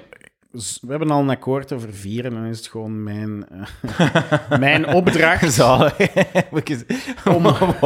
maar, en, en het is zo zalig hoe beïnvloedbaar dat ik ben. Ik ga zo mee in zijn verhaaltje in een andere podcast. Ik gezegd ooit is dat vanaf dat je nu... Dus, wacht even... eh, eh, of drie is de nieuwe vier of zo. Of ik zei, vanaf dat je vier kinderen moet je geïnterneerd zijn. Is dat gewoon omdat je zot bent? Als, je nu zo vier, als een westerse vrouw nu vier kinderen wil, in deze generatie... Is Als je dat dat financieel kunt ondersteunen, dan... eh, ja, ja, maar eh, het, het is financieel mogelijk dus, hè, want bij de orthodoxe Joden bestaat dat nog zo, zes, een- zeven, acht kinderen. Absoluut. eh, nu de orthodoxe Joden is... eh, en je hebt ja, de Amish en je hebt zo verschillende extreme dan, groepen. ja, ja. die dat wel aankunnen, maar... Ja, het is, het is Ka- absoluut nodig dat we beginnen kweken gelijk konijnen. En, en we hebben eigenlijk... Want wij zijn de grootste generatie dat België ooit gekend heeft. Dus wij zijn de kinderen van de babyboomers. Die hebben nog iets meer dan twee gehad. Dus wij, wij moeten het doen. En met, met wij bedoel ik natuurlijk de, vrouwen van onze generatie. En, ehm, Samen en- met de mannen. Is Ja, liefst wel. Met- maar en, eh, kun je, hoe ga je partij eh, eh, uitvoeren om dat aan te zwengelen? Wel, dat is een probleem. Namelijk alle pronatalistische maatregelen die zijn genomen door landen in de wereld, geen enkele heeft gewerkt. Ja. Dus er is eigenlijk niet iets. Je, je kunt als overheid, gelijk China, je kunt mensen minder kinderen doen krijgen.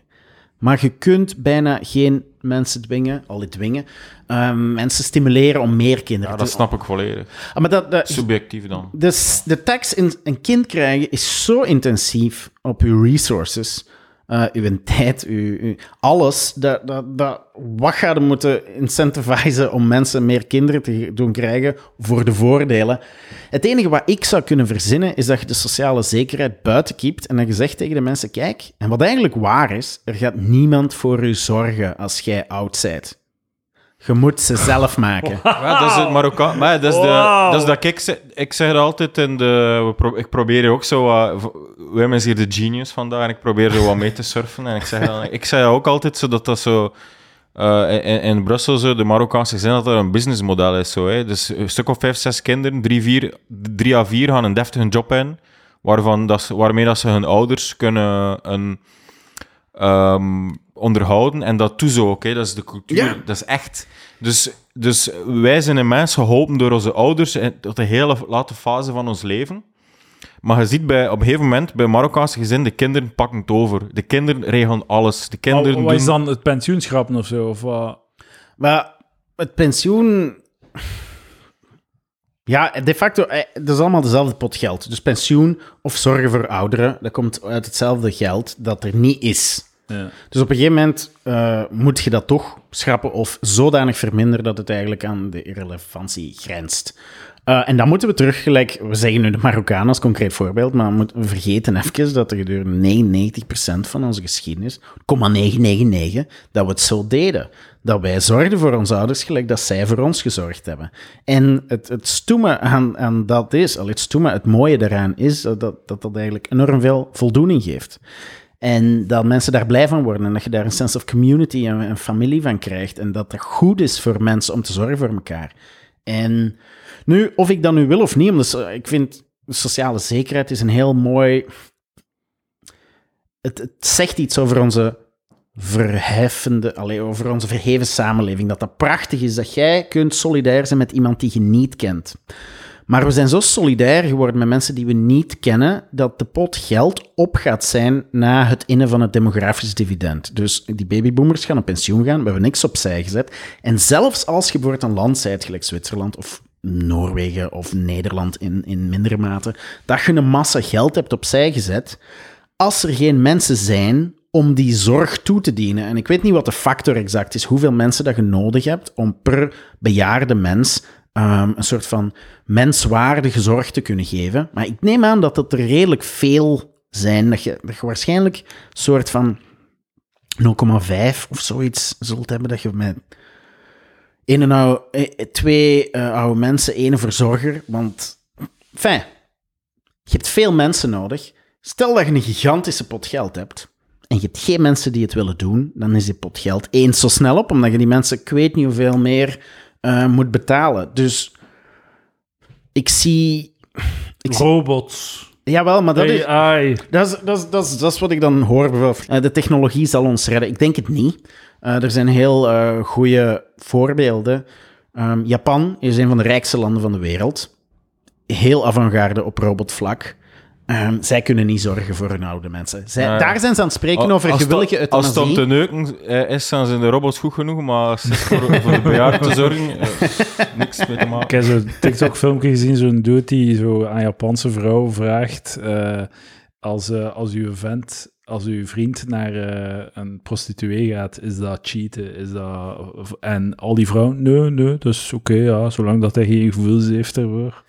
Maar Raar land. Wow, nog niet zo'n gek idee, maar... Maar ik ben het absoluut eens met je, want, want als je aan vrouwen vraagt "Oh, wat is cheaten, dan gaan ze, dan gaan ze als het puntje bij paaltje komt, gaat dat bijna altijd zeggen het ontwikkelen van een emotionele band met een andere vrouw. Maar ik heb even onderbreken, ik moet Ja. heel hard naar het toilet. Ik kan op pauze duwen of jullie kunnen doorgaan zonder mij. Het is, eh, ik heb altijd graag dat jij erbij zit. Niet, dat is zo, hè, dus niet, aan- ligt niet aan jou, maar dat is- op hij- is, zonder te beseffen, hij is een heel, heel goede katalysator zo voor ik eh, besef goede het heel gesprekken. goed. Ja. Oké, Maar ga nu even- moeten we wel zwijgen dan. We zijn Ja. even... Wacht, we houden het vast. Oh, het vast, onthoud het. Kan worden. Ik moet opnieuw beginnen, sorry. Oh ja, geen probleem. Dus mijn punt was dat Japan super high-tech is en super rijk, maar dat we in rotvaart aan het afstevenen zijn op ineenstortende bevolkingen van niet-rijke landen. Die dat dan, die dat geld gewoon niet hebben om voor hun oude mensen te zorgen. Als Japan het al niet kan, China gaat het zeker niet kunnen. De- ik denk dat ehm, het BNP per capita van China 15.000 dollar is. Dat is per jaar. Dat is niets. We denken allemaal, we zien zo die torens in Shanghai en we denken, wauw, die zijn helemaal voor op ons. De meeste mensen in China wonen, wonen nog op platteland. Ja, of uh, sardientjes. Ja, ja, Ja, inderdaad. torens. Waar ze geen kinderen krijgen. Hè. Shanghai 0,7 eh, kinderen per, per vrouw. Oké, oké, ik heb... ja. eh, eerst, ja. Ehm, fuck, ik was ver- ben vergeten, zeg maar. Sorry, maar dus e- eigenlijk om een beetje het bredere plaatje eh, dus te zien, we gaan even weer uitzoomen. Dus eh, het, het fenomeen dat we hier beschrijven is eh, population collapse. En dat is slecht, want dat is heel nadelig voor de generaties die nu leven, gaan niet meer on- kunnen onderhouden worden op hun oude dag, is slecht. En eh, eigenlijk is het een soort van symmetrisch probleem met climate change. Dat is eigenlijk ook een soort van doemscenario. En eigenlijk is population collapse nog erger dan climate change, want climate change, je kunt mensen nog verplaatsen. Maar population collapse je geen mensen bijmaken die er niet zijn. Ja, absoluut. En, en climate change wordt daar ook ineens mee opgelost. Dus alle mensen die dat geen kinderen hebben, omdat het klimaat voor de ijsberen... Stop ermee, maak kinderen. Zo snel als dat je kunt. Ehm, want mensen Wie vervuilen... gaat dat oplossen? Wie gaat het anders oplossen? Ook Als er al, geen mensen hè, dat is een argument dat ik heel graag geef aan mijn eh, groene vrienden, is We hebben een enorme biodiversiteit op deze planeet. Als we willen dat dat overleeft, moeten we de- het heelal koloniseren. Wie gaat dat doen? De cavia's? Nee, wij moeten dat doen. Wij Als gaan... je verdwijnt, is het toch ook opgelost? Ja, maar dan sterft heel de wereld ja, aan eigenlijk biodiversiteit uit. Kijk, op het einde van elk moreel waardestelsel wint het nihilisme. Want als er, niemand, als er niet meer zijn, kan het niemand nog iets schelen. Helemaal waar. En het is daarom dat God bestaat. Dus komen naadloos... Voilà, God bestaat. Ah, maar, ehm, dus de oplossing is eigenlijk verplicht... Want ehm, ze zeggen ook nu, hè, de, de eerste 120-jarige eh, leeft nu al. Hè. Ehm, we gaan zoveel ouder worden. Dus mensen worden ook nog een keer alsmaar ouder. Dus dat maakt het probleem ook nog erger. En eh, dus een soort van verplichte euthanasie op je 90 of zo. Wel, maar dat is waar dat ze in Japan compleet heel serieus. Niet verplicht, maar Japanners zijn heel eh, plichtsbewuste mensen. Dat zijn zo, hè, toen met Fukushima hoorde je zo van die verhalen van oudere Japanse mannen die zeiden: Ik zal wel gaan, ik heb toch al een leven gehad, ik zal me wel opofferen. Ja. Langs de kant is dat heel nobel, maar is dat dan het summum van onze beschaving? Nee, dat we dat op, een beetje eh, verwachten van de mensen, zo'n beetje peer pressure tot een spuitje. Ik, eh, ik vind dat. eh, Ik las deze week een verhaal van een Japanse vrouw die tijdens de Tweede Wereldoorlog haar vent vertrok naar het front en hij heeft zijn... hij heeft hun vier kinderen... Zij heeft hun vier kinderen vermoord, zodat hij geen afleiding had. Dat hem, dat hem zich volledig kon... I call bullshit. Waarschijnlijk. Want het waarschijnlijk. Japanse leger was niet in staat in de Tweede Wereldoorlog om eh, post deftig te bedelen, omdat de Amerikaanse submarines alles torpedeerden. Dus bullshit story. Ah ja, maar dat heeft toch niets met post te maken? Ze kan ja. dat toch op voorhand doen? Ah, ervoor, voordat Denk hij het, vertrok. Ja. Ik zou zeggen dat dat een eerder demoraliserend effect heeft. Ik denk het ook. Want, en dat is, dat is een heel mooi verhaal. Ook, ehm, en onderbreek me als ik te veel aan het vertellen ben. Ehm, recentelijk een verhaal gehoord van Alistair, een, een Schotse soldaat in de Tweede Wereldoorlog. En die was gevangen genomen door de Japanners en, eh, naar, de, naar de val van Singapore.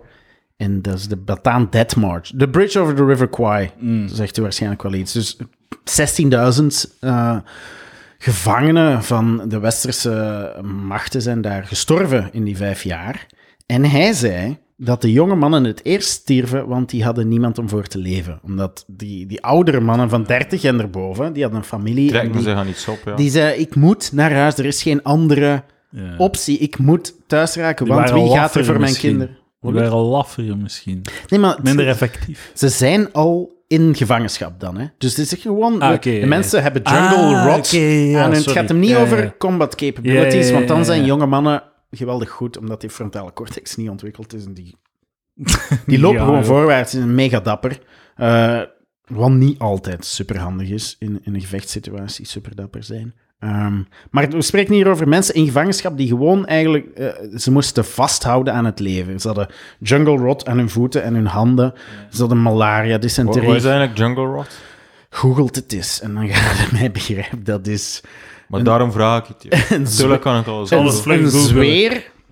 Het is een open wonde die dat tot je bot kan gaan van, van, eh, ja, Infectie van... eh, ja, van een of andere bacterie. infecties, omdat daar eh, Omdat ba- het omgeving ja, ja, een Dat is klein, zo een klein typisch. Waar bacteriën Ik- flourishen. Ik zoek Jungle Rot op en ik krijg een metalband. Ah, ik ging zoek zoek jungle op. Ik word verwezen naar de, naar de, de pagina van Wim zijn zaak. Kreeften. Ik heb geen website. Oké. Kreeften verkopen zichzelf. Ja. Tropical nog. ulcer. Oeh. Safe search. Oké, eh, ja. Eh, we waren ook even bezig. eh, Vrouwen aan de haard. ja, nee, nee, nee, nee. Ja, vrouwen aan, laat ons eerst vrouwen aan de haar doen en dan God bestaat. Is het goed? Maar het, het is misschien aan elkaar Ik weet niet waar jij naartoe wou Ja, gaan. het- met die prostituees, dat vrouwen niet bedriegen vinden als een man aan een prostituee gaat, omdat die geen emotionele band kweken. Omdat die, voor vrouwen is het belangrijk dat de man voor hen zorgt, evolutionair dan. Hè. Als we het even simpli simplistisch maken, dus oké, hij, hij loost zijn zaad ergens anders, maar al, al zijn resources zijn voor mij. ja. ja, inderdaad. En wat? Al, hij loost zijn zaad ergens anders, maar zijn resources zijn voor mij. Ah, oké. Het is ja. natuurlijk niet zwart-wit, want de meeste vrouwen zijn totaal niet pikken, eh, denk ik, als een man naar de hoeren gaat. Maar vrouwen maar, zijn maar, dat. maar ook omdat er een, sociaal vangnet is. Dus vroeger had je gewoon als jij zei, als jij op je principes ging staan en zegt dat kwetst mij keihard, ik kan hier niet meer leven, en jij zei, ah ja, dan gaan we uiteen. Scheiden mocht meestal ook niet, maar stel dat je dan het afbolde met de kinderen, dan was een heel reële kans dat je stierf en je kinderen ook. Omdat het is niet mogelijk in het grootste deel van de menselijke geschiedenis om en voor kinderen te zorgen en te providen voor, eh, voor, eh, voor ja, de financiële kant van de zaak. Eten, in de meeste gevallen. Eten en onderdak. Dus dat is voor vrouwen vaak heel logisch geweest om dat te slikken. Terwijl een man kan gewoon met zijn speer of zijn ploeg zijn armen en zijn handen ergens anders naartoe gaan en op, eh, ergens anders opnieuw beginnen. En wat voor een man de grootste ramp is, is dat hij kinderen aan het opvoeden is met zijn hardlabeur, die niet van hem zijn. Daarom dat wij uh, overspel zoveel... Uh, dat wordt er direct gezegd, is er gepoept. Dat is ja, waarom dat wij tot femicide overgaan. Als uh, onze... Kunnen we Maar even dat is- ook dat woord gewoon afschaffen? Moord Femicide. is femicide. Gelijk, tegenwoordig is zelfmoord ook suïcide. Zo, wie verzint dat toch allemaal? Ik heb ook nog iets Mensen bij de anders. morgen, witte mensen. Een wanhoop, wanhoopstaat. Maar Is gestorven aan een wan, wanhoopstaat. slepende ziekte. Ja, ja, dat is eigenlijk niet logisch. Want een wanhoopsdaad zou moeten mislukken. Zo, Ja. Dan is het een wanhoopsdaad. Dus, Want hij heeft proberen zelfmoord te plegen. helaas zijn mannen heel succesvol in zelfmoord plegen. Ja, ze zijn Ja, veel ja, beter in dan in vrouwen. Veel meer vrouwen doen pogingen, maar mannen... ja, dat is, is ook dat wel zo? logisch. Ik geloof Ja, niet in zelfmoordpogingen. Als je echt dood wilt, zijt je dood. ja. Ik denk dat dat meestal een Ja, voor ja. aandacht is. Eh, ja, ik weet niet. Het gaat ook op de manier waarop dat je sterft. Hè. Dus eh misschien is een vrouw niet zo zot om eh, onder een trein zich te smijten of van een brug te smi- smijten, omdat dat niet zo in een... Het is meestal pillen, zit- hè, zeker bij vrouwen. Ja, ja. ja. Minder agressief. ja. Ja, maar je moet dan de juiste pillen hebben en nemen. Mhm. Ehm, dus, eh, oké, vrouwen aan de haard of eh, God bestaat. Ja. Mocht kiezen. Choose your own adventure, Wim. Ja, God bestaat, dan eh, daarvoor zit ik hier om toch een paar mensen Je te bent de overtuigen. enige maat die ik heb die zo praktiserend katholiek is. En die effectief beweert in God te geloven. Ga jij naar de mis elke week? Eh, niet elke week, maar dan voel ik me altijd wel schuldig. We proberen elke week elke te week? We gaan meestal samen, of als de kinderen te lastig doen, wisselen we wat af. Ah, Zijn ja. er maar- dan nog andere jonge mensen? Ja, maar, we gaan naar een... Nooit Vlamingen, altijd Oost-Europeanen of Afrikanen. Meestal Afrikanen, ja. Dus eh, Oost, de Polen hebben hun eigen kerk in Gent. Dus die zien we niet zo vaak. In onze kerk, eh, waar er Engels en Frans gesproken wordt, is het vooral mensen uit, uit Zwart-Afrika. Maar er zijn er, Vlamingen, maar niet zoveel jongen. Vaak toch toevallig ook iemand, een meisje die met eh, Afrikaanse jongens samen is. En die zijn geloof is sterk. En ze neemt hem dan Eh, mee. welk dorp woon je nu? Eh, waar dat er een kerk is met zwarte Gent. Afrikanen? Gent. Ah ja, oké. Ik woon in eh Afsnee, maar we gaan in de kerk, naar de kerk in Nieuw-Gent. Dus eh, die ja, Zwarte modernistische... Afrika, oké. moder- oké. ehm, ja, nee, er zijn er weinig. Nu, ik geloof dat dat zal keren. Ehm, er zijn altijd periodes geweest in, in de geschiedenis waar dat eh, geloof eh, ja, afviel, om het zo te zeggen. Afviel en revive. Volgens Maarten Boudry dus, de, opti- de feilbare optimist, die dan eh, niet zo akkoord gaat met het doemscenario, maar misschien heeft hij wel argumenten, want een van zijn, een van zijn is dat het zo totaal oké is met die bevolking. Nee, wacht, zijn take is dat het geen probleem is dat de overpopulatie geen probleem is, eh, maar hij Ja, zegt niet ja. dat onderpopulatie Nee, nee, nee. geen Hij zegt, ja, ja, hij, neemt de volgende stap niet. Dus Ja. hij zegt, over populatie moet je geen zorgen maken, want de, als je naar de projecties kijkt, gaat de bevolking beginnen Ja, ja. afnemen. Maar hij neemt de volgende stap Nee, nee, niet, nee. dat depopulation ook een probleem Ja, ja. zou Wel, maar dat is de- het grootste probleem op dit moment, als je de mensen in onze media moet geloven, is climate change. Ja. En daar argumenteert hij dan tegen, neem ik aan. Nee, nee, Maarten Boudry. Ah, wel, dat hij dan zegt van, pa- geen zorgen over dat probleem. Ik heb het niet Nee, gelezen. nee, nee, hij is... Hij is eh, Jawel, jawel. hij, maakt zich heel zorgen serieus. over climate change, maar hij is, wat, hij is optimistisch. hij- ja, eh, optimistisch. vooruitgangsoptimist, Technologisch, eh, kernenergie. ja. Zo niet het, is zo tegen het linkse doemscenario, die, dat degrowth de sleutel is tot alles. Ja. En dat, zo dat culpabiliseren van de, van de liberale moraal. eh, als oorzaak van de climate change. Eh, hij, hij, hij zegt, ja, we moeten pragmatisch denken en niet moreel. Laten we kijken hoe dat we Ja, technisch kunnen oplossen. Eh, allee, dus heel harde believer van climate het wordt technisch opgelost door abortus en door anticonceptie. Voilà. Dus, Nee, dat is nihilistisch eh, opgelost. ja, maar dat is een heel slecht. Ik ben tegen die Maar ja, oplossing. maar, dat is weer, ja, dat is, doe- ja, de, alle, is weer alle problemen zijn opgelost als de wereld vergaat. Ja, ja, ik, ik Dus snap even. Eh, quickfire. eh, bo- abortus legaal, illegaal maken. Ja, direct. Ja? Oh, nee, nee, nee. nee. You Anti-abortus? lost me, you lost me. Je, kunt toch, je kunt toch moreel tegen abortus zijn en het toch toelaten? Ja, ook. Eh, ja, dat noemt inconsequent maar- maar- zijn. Maar Wim, spre- spreek tegen een winkel, hè, Wim. Want je kunt de vrouwen aanzetten om, eh, om meer kinderen te krijgen. Maar dat belet niet dat die ene vrouw op 100 die geen kind wil, dat die dat toch abortus kan plegen. Dat is niet tegen een winkel, hè. Nee, nee, maar, maar je begrijpt, je vergist u van welke van mijn winkel dat dat is. Eh, Ik de winkel.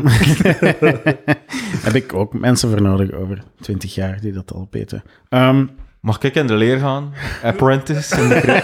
Ik ben wel aan het twijfelen, zo, mijn job eh, zou wel nog iets voor ik. Ik haal er geen voldoening meer uit. wel, Ik vind eh, dat jij... Ik vind, sorry, even een sidestep, maar ik vind dat... eh, Mathieu, jij en Jirga hebben wel nog zo wat parallele eh, dingen van zoiets aan het begin en dan vrij snel, dat is mijn ding, die fuck it, ik ga iets anders doen. En dan weer iets anders Ja. en dan zo... Zo, je hebt toch al heel veel zijsprongen genomen. Ja, zo. maar dit is hier ook een soort van How I Met Your Mother, dat ik zo ben vijf jaar met Jirka ga trouwen. zo. Dat is hier toch een beetje zo... Nu zijn we nog maar in het vierde seizoen en het is pas het negende seizoen. Ja, ja. Dan gaan te weten komen hoe dat, wie dat met elkaar als trouwt. palaver, eh, eh, Jump the Shark, als Mathieu en Jirka samen Ja. zijn. Ze moet wel eerst een, een SOA-test doen.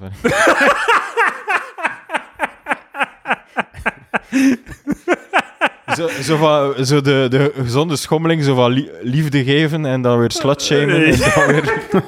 Mathieu, ik raad u aan om eh, tijdens uw 30-jarig huwelijk met Jirka elke maand een SOA-test op te leggen. Zo weg hoor. met een drugsverslaving. Zo, elk, zo elke, elke de- tweede dinsdag van de maand om zeven uur presenteren op het commissariaat voor een SOA-test. Een, ik ken so- die een soort van niet, maar ik ben wel SOA, heel benieuwd nu. Eh, een SOA-enkelband of zo, ik weet niet. zo een, eh, een ho- polshorloge die detecteert wanneer dat gaat neuken bent. en jij krijgt dan een eh, notificatie op je gsm. Het Ja. schijnt, om naar pheromonen terug te gaan, van st- straks dat een man dat kan rieken als zijn vrouw of vriendin is vreemd gegaan. Wauw. Wauw. Nice. Schijnt. Ik zou dat toch graag eens beter niet- onderzocht zien. Big schijnt. Dat is eh, gelezen op het internet lange tijd geleden, dus ik heb dat niet... eh, Ja, ja. Maar ik heb dat een keer horen waaien. Waar waren we? In het goed gesprek. Abortus. Ah, abortus. Abortus, tegen ja. abortus? Ah, wel, maar kijk, eh, je- uw punt is van, dat gaat niet de population collapse tegenhouden. Nee, absoluut. hè. Ja, het zijn en- twee verschillende dingen volgens mij. ja, wel, dat heeft... Want ik denk dat Ceausescu was onder Roemenië. Dat was een nationalist, communist, die wou zoveel mogelijk Roemenen hebben. En die heeft dan abortus verboden. En, de- En nu zitten ze allemaal hier. een tijdelijke piek en dan vooral in de zigeunergemeenschap. Alles komt terug. Ehm, Jezus. maar eh, nee, gewoon abortus mag niet, omdat het immoreel is. Het is moord. Dat is heel, heel simpel. Ehm, Eh, nee, want ik, dat, you lost me. You ja, lost ja, me. maar ik wil het helemaal uitleggen. Waar denkt jij dat abortus immoreel was? Oké, we zullen beginnen bij En de zelfs geboorte. postnatale abortus niet immoreel. Zo tot na drie maanden, vier, enkele maanden na de geboorte. zoals bij de, bij de Inuit. Ja, maar Ik zeg, infanticide... ik zeg niet Eskimo's om zo wat distance daar. is oké, Mathieu. Dat is geen probleem. Het gaat over abortus. Maar dat is een heel, heel eh, concreet voorbeeld in de geschiedenis. Op een gegeven moment is het christendom eh, in eh, IJsland gekomen. En IJsland had een beetje dezelfde ecologische problemen als Groenland. Ehm, maar dan, ja, er waren Scandinavische volkeren. En die deden ook aan infanticide, omdat het land niet genoeg kon voorzien Hmm. voor zoveel kinderen. Dus, en op een gegeven moment hebben de IJslanders dan christendom aangenomen onder de voorwaarde dat ze wel nog infanticide mochten doen. Ah, maar, maar we denken, ah, de Eskimo's of de Inuit of de... Zalige negotiations op IJslandse koninginnen, hertogendal of hoe noem het. Ja? Stuur de formateur met een, eh, met een nota. Fantasie de macht. En dan, maar dus als, voor, voor een christen is dat ja, super hilarisch, want dat is, dat is het ergste bijna dat je kunt doen. Maar heel serieus, wanneer... Jij vindt dat infanticide moet kunnen? Eh, ja, maar ik begreep niet het morele... ehm, Maar zeg jij een nihilist? Nee, totaal niet. Eh, eh, nee, waarom vind ik dat infanticide? Oké, het is een beetje... Oké, ik val nu een beetje door de mand. In elk geval, ik voel... Het is... Ja, in elk geval, wa- waarom vind je dat zo'n probleem? Dus van jou komt het ook ergens van een soort gevoel van walging en, en verontwaardiging. Van een, kind raak je niet aan en een kind raak je niet aan, maar zo... ehm, het komt... Allee, als ik iemand hoor... ehm, ehm, een conservatieve stem hoor in het abortusdebat, zo bijvoorbeeld, het eerste dat ik aan denk is Jean-Marie de Dekker, die zegt, ja, kijk, we moeten dat niet versoepelen. Eh, ik vind, eh, persoonlijk vo- voel ik, hij zegt ook, persoonlijk voel ik dat er iets mis is met abortus na zes maanden. Ik zeg maar, ik weet niet hoe dat die juist had als termijn. Eh, maar ja, van jou komt ook maar van een gevoel of zo. Maar laat Nee, ons, laat ons Dus even, ik- want we trekken het op flessen, Oké, laat ons ik heb ook een focussen, rationeel argument. ja. laat ons focussen op abortus de eerste drie maanden. Oké, oké. Waarom vind je dat verwerpelijk? Eh, Wel, maar waarom dat ik de vraag stel, is omdat ik uiteindelijk ergens daar naartoe wil gaan. Op een gegeven moment moeten we beslissen wanneer we iemand niet meer kunnen vermoorden. En we hebben dat... Maar ja, de assumptie is dat je dan iets vermoordt. Iets van Ah, wel, maar dan, dan moeten we... Daarom hebben we dat namen gegeven, zodat het minder pijn doet, zodat we minder walging hebben daarover. Als we, als we het niet babydoding noemen, of niet eh, men, kinddoding, dat we het Ja. abortus noemen en we noemen het een embryo of een foetus, of gewoon om ons daar wat van te distancieren, zodat dat minder eh, pijn doet. Maar en dan moeten we beslissen... Kijk, we moeten ergens zeggen, dit is een mens en die een dood. En die heeft x, x bepaald, bepaald, een bepaald aantal eigenschappen dat we zeggen, oké, ik dood Edouard niet. Dat mag niet, dat is immoreel. En dan zeggen sommige mensen, ah ja, omdat die eh zelfbeschikking, enfin, wat je er ook aan wilt geven. Ehm, maar op een gegeven moment in, van bevruchting van het eh, eitje tot dat je sterft als genetig, gaan we van een, een moment van hier is het oké en hier is het niet oké aan de hand van een overgang, omdat dat u, ja, moet ik het zeggen?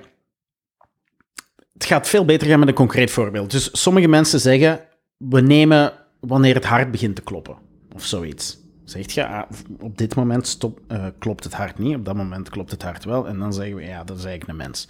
Of andere mensen zeggen, ja, omdat die mens eh, bewustzijn heeft. Ja, dan kunnen ze zeggen, ja, heeft een pasgeboren baby bewustzijn eigenlijk ook niet. Dan is het argument van infanticide. En eigenlijk doet daar buiten de ouders en de familie relatief weinig kwaad mee. Want je doet gewoon, als het, Ja. al, als het al pijnloos zou kunnen, hè, want dat is, dat is een vreselijk verhaal hoe dat, dat allemaal gebeurt, abortus. Uh, maar als het al pijnloos zou kunnen, dan zou je kunnen zeggen, ah ja, dat mag dan. Maar dan, mijn vraag is dan altijd, wat zijn jullie criteria? Want je zegt dan drie maand, waarom drie maand? Maar ik denk ook dat je moet pragmatisch zijn, denk ik. Je moet... Ik vind helemaal van niet. Ah, maar ik- de, de, de, ik denk dat je pragmatisch moet zijn, dat je mensen, een vrouw die 16 jaar is, die per ongeluk zwanger is geworden, je neemt haar leven af als je, als je die verplicht om eh, dat kind te, te maken. Ik Je zou... maakt, het, je maakt het de mensen heel moeilijk. Ik vind dat je ja, de vrijheid moet hebben om je, Ja. om je lot Ik- eh, te is- kiezen. het- uiteindelijk komt het al, allemaal terug op intuïties en axioma's die we aanvaarden zonder dat we er echt verder kunnen goed over nadenken. Maar ik vind bijvoorbeeld het zelfbeschikkingsrecht eh, is een heel belangrijk axioma. Ik vind dat mensen mogen beslissen over hun leven en een kind is een heel grondige ingreep in je leven. Dus als je dat niet wenst, als het ongewenst is, dan vind ik dat je dat dan ongewenst moet... Maar voor mij is. Mag voor ik mij is een, zo'n embryo of zo, is dat, is dat... Dat zijn cellen, dat is een... Dat is like, Maar- maar- ik zie dat, dat is like sperma, dat is like ik die mij aftrek. Maar jij abortus. een zak cellen bijeen. Waar ligt... Zelfbeschikkingsrecht is een heel mooi. Ik ga antwoorden op uw ding van, oké, een 16-jarige, hoe nemen we haar leven af?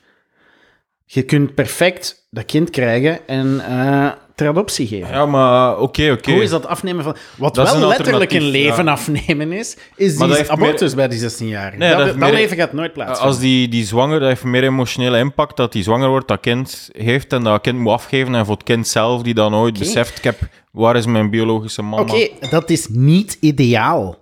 Maar nog altijd niet het stopzetten. Je neemt dat leven niet af. Terwijl nee, nee, abortus maar- letterlijk leven afnemen is. Nee, wel, dat, die, dat, dat snap ik niet, dat axioma. Eh, d- dus het is altijd arbitrair. Wanneer ben het leven, het is altijd arbitrair. Ah, Wel, Dat snap kunt, ik. het doortrekken Maar- naar je, mo- je mocht geen condoom gebruiken, want je neemt een leven weg. Oké, maar Ja. dan, dan is... Dat is een pronatalistisch argument trouwens, dat je daar zegt. Niet geheel zonder reden. Maar, oké, we moeten ergens pragmatisch... Als ik aan jullie de vraag stel, waar begint leven? En er, er zijn geen gevolgen aan op moreel vlak. Dus mensen hebben seks en dan... Heel het ding tot een volwassen mens of tot... tot Ik, ik heb een antwoord. Wanneer begint het leven? Als, eh, als, als je als vrouw op straat loopt en eh, iemand anders zegt spontaan: Ah, proficiat voor wanneer is het? Vanaf dat moment is het een Ja, leven. En van, vanaf dan mogen je niet meer aborteren. Wanneer dat de miskraamzone zo wat gepasseerd is. Zo op het moment dat iedereen in het kantoor al ziet dat je zwanger bent en dat een week daarna dat je binnenkomt, omdat je twee, Ja. we- twee dagen ziek bent geweest en je komt in de, de week daarna plat, eh, met een platte buik terug binnen. Dat is voor mij het... eh, Oké, voor u, maar ik, ik neem aan dat je dan nog nooit vruchtbaarheidsproblemen hebt gehad. Want als je dat dan vraagt aan een koppel de vruchtbaarheidsproblemen, die gaan beginnen roepen: eh, het is leven. Op het moment dat er een bevrucht zaadje en dat wordt dan ingeplant in de baarmoeder. En die hechten daar al heel ze veel zijn emotioneel. fout. Ja, ze Ze zijn, zijn fout. ja, ze zijn project, aan het projecteren op toekomstig leven. Maar als, als die plotseling zo spijt in, of zo, dat die... Want de- ze maken een denkfout ook, hè. Want door te aborteren heb je bewezen dat je makkelijk vruchtbaar bent en dat je dat gewoon kunt herhalen. Dus er is geen enkel issue. Zo dat je, ik snap, jij bent onvruchtbaar en je, je wordt zwanger op een ongemakkelijk moment. Snap ik dat jij je verplicht voelt om het te houden, of dat je het sowieso gaat houden en niet aborteren. Maar dat geldt niet voor iemand die super vruchtbaar is. Een vrouw met brede heupen. Eh, eh, nou, een novelle van Christine Hemmerrecht. Is dat zo? Ja, brede heupen. Ah, oké. Zo gaat over een vrouw die zich zo wat afgekeurd voelen, wat eh, mannen haar beoordelen op haar uiterlijk. Ah, dat is de ja. plot. Ja. Is het de plot? Shit, ik wist het niet. Eh, De- de plot, ja Het zeker. plot. Kan Is misschien, variatie, het plot? variatie is misschien toegestaan. Dat is, dat is iets dat we wel gaan opzoeken. Het de balans dat hier ik denk dat het zo'n beetje het idee en de idee is. Variatie is Ja, ja, ja. Ehm, Maar- Ik wil terugkomen op zelfbeschikkingsrecht. Jij Ja. zegt die vrouw heeft zelfbeschikkingsrecht. Beide is goed. Ja. Of het. En dat kind, wanneer heeft... Wanneer spreken we over in, in een, het menselijk traject van eh, bevruchting tot eh, dood? Wanneer krijgt die mens zelfbeschikkingsrecht? Eh, de, de mens zelf, ja, vanaf een soort van. Eh, ja, het, en het is ook een beetje gradueel. Voor sommige aspecten eh, van het leven kan je al eerder eh, zelfbeschikkingsrecht toe-eigenen aan kinderen. En voor andere aspecten eh, misschien wat later. 18 Eh, jaar voor dus sommige dingen. hè. Seksuele zelfbeschikkingsrecht is misschien zo rond de 16 jaar. 16. Eh, ja, Eh, Oké, maar ik heb mijn vraag slecht gesteld. Ehm, waar ik naartoe wou gaan is, op een gegeven moment krijgt een mens attributen waardoor dat we die niet meer mogen gewoon doden. Ja? ja. Mhm. Op welk moment is dat?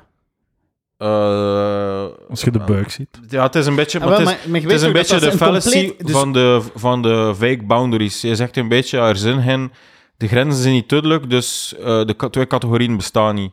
Maar ze bestaan wel en, en eh, eh, eh, je kunt altijd een arbitraire grens, zoals de proficiat, voor wanneer is het grens. Ah, wel, maar mijn argument zou zijn, dat is, dat is een super arbit en je kunt daar geen wetgeving op baseren. Maar je kunt wel ja, wetgeving... maar bas- wetgeving is altijd arbitrair. Wetgeving is gegaan van moreel naar het juridisch. Dat betekent dat, je de grijze zone praktisch eh, vastlegt. En er kan altijd over gediscussieerd worden, maar we moeten verder met laten we vergeet het drie woord maanden niet slecht. wetgeving. vergeet het woord wetgeving. Ehm, maar wanneer is het dan immoreel of moreel?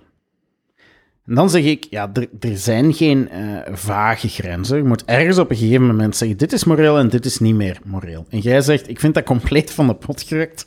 Is, eh, Maar moraliteit is een onoplosbare... Het heeft dus wel belangrijke incentives naar de wetgeving toe. Oké, dus we kunnen er eigenlijk wel over discussiëren, over moraliteit. maar Eh, heel onze beschaving uiteindelijk is gebaseerd op moraliteit. Ja, ja, is, een beetje een stomme opmerking. Maar ik bedoel... ehm, Oké, waar zit een discussie? Dus ja, maar je, je kunt op, ook op morele wijze ergens eh, een soort van eh, iets verantwoorden. Kijk, vanaf dan spreken we af, je bent eigenlijk een soort leven aan het doden. Ja. En dan is mijn vraag, wanneer voor jullie? En en een serieus antwoord, geen ja, Oké, eh, voor Edouard is het proficiat. Voor wanneer Ja, is ik vind dat een goede goede grens. Allee, het is, het, is, het is waar, hè? het is sowieso allemaal arbitrair, maar je kunt niet...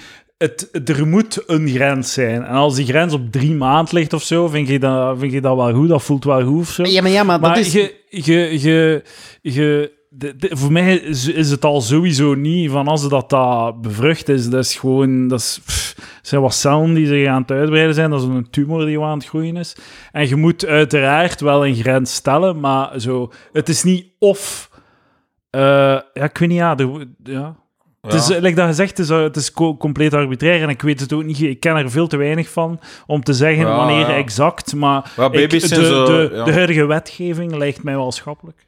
Baby's zijn zo ongeveer levensvatbaar vanaf eh, een maand of zeven, of wat is het zo? Ja, ook- ik, kan, ik kan die grens verdedigen. Ah, wel, dat is een heel, heel bekende. Dus heel weinig mensen hebben het argument van het waar ooit gebruikt in de hele discussie. ik vind wel Dat is nogthans een geniaal argument. Dat Maar- van, zet dat maar in uw partij. Het eh, probleem is wel een beetje met die grens dat dat zo eh, sub- subjectief is. Dat Ja, ja, sommige vrouwen wel er pas laat mee naar buiten komen en andere weer vroeg. Sommige vrouwen zijn heel dik. Eh, enfin, Eh, enfin, Ehm, nee, ik vind het een goede. Het is, het is banter. maar maar laten we zeggen eh, dat eh, tussen arbitrair en vage grenzen zoekt je hier de extremen op. Wat jij nu zegt, levensvatbaarheid is een heel, heel klassiek voorbeeld. Stel nu dat... Shit, we- heeft me beet. Met een klassiek Ja, voorbeeld. ik, ik wou gewoon iets concreet van een van jullie. Ehm, om, omdat eh, ik vind het een heel serieuze discussie. Ehm, levensvatbaarheid. X aantal jaar geleden was een kind eigenlijk niet levensvatbaar zonder de hulp van de moeder. Enkele jaren into wat wij nu leven noemen. Want ze had, het kind had melk nodig en, en warmte en zorg. En eigenlijk kan dat niet op zijn eigen staan. Nu, door de ontwikkeling van, van de wetenschap, kunnen we nu zeggen zeven maand. Ik denk dat het zelfs... Ja, ik, ik ben er niet goed van op de hoogte. Ik ben geen expert. Ja. Ik kan me inbeelden, en ik ga het dan aan u laten, dat we over x aantal jaar zeer vroeg levensvatbaar, misschien zelfs, ik ben nu echt in Matrix-termen aan het denken, maar onder dat, je, dat het zichtbaar is als een buikje. En wat gaan we dan doen? Je moet ja, ergens... Tot dan.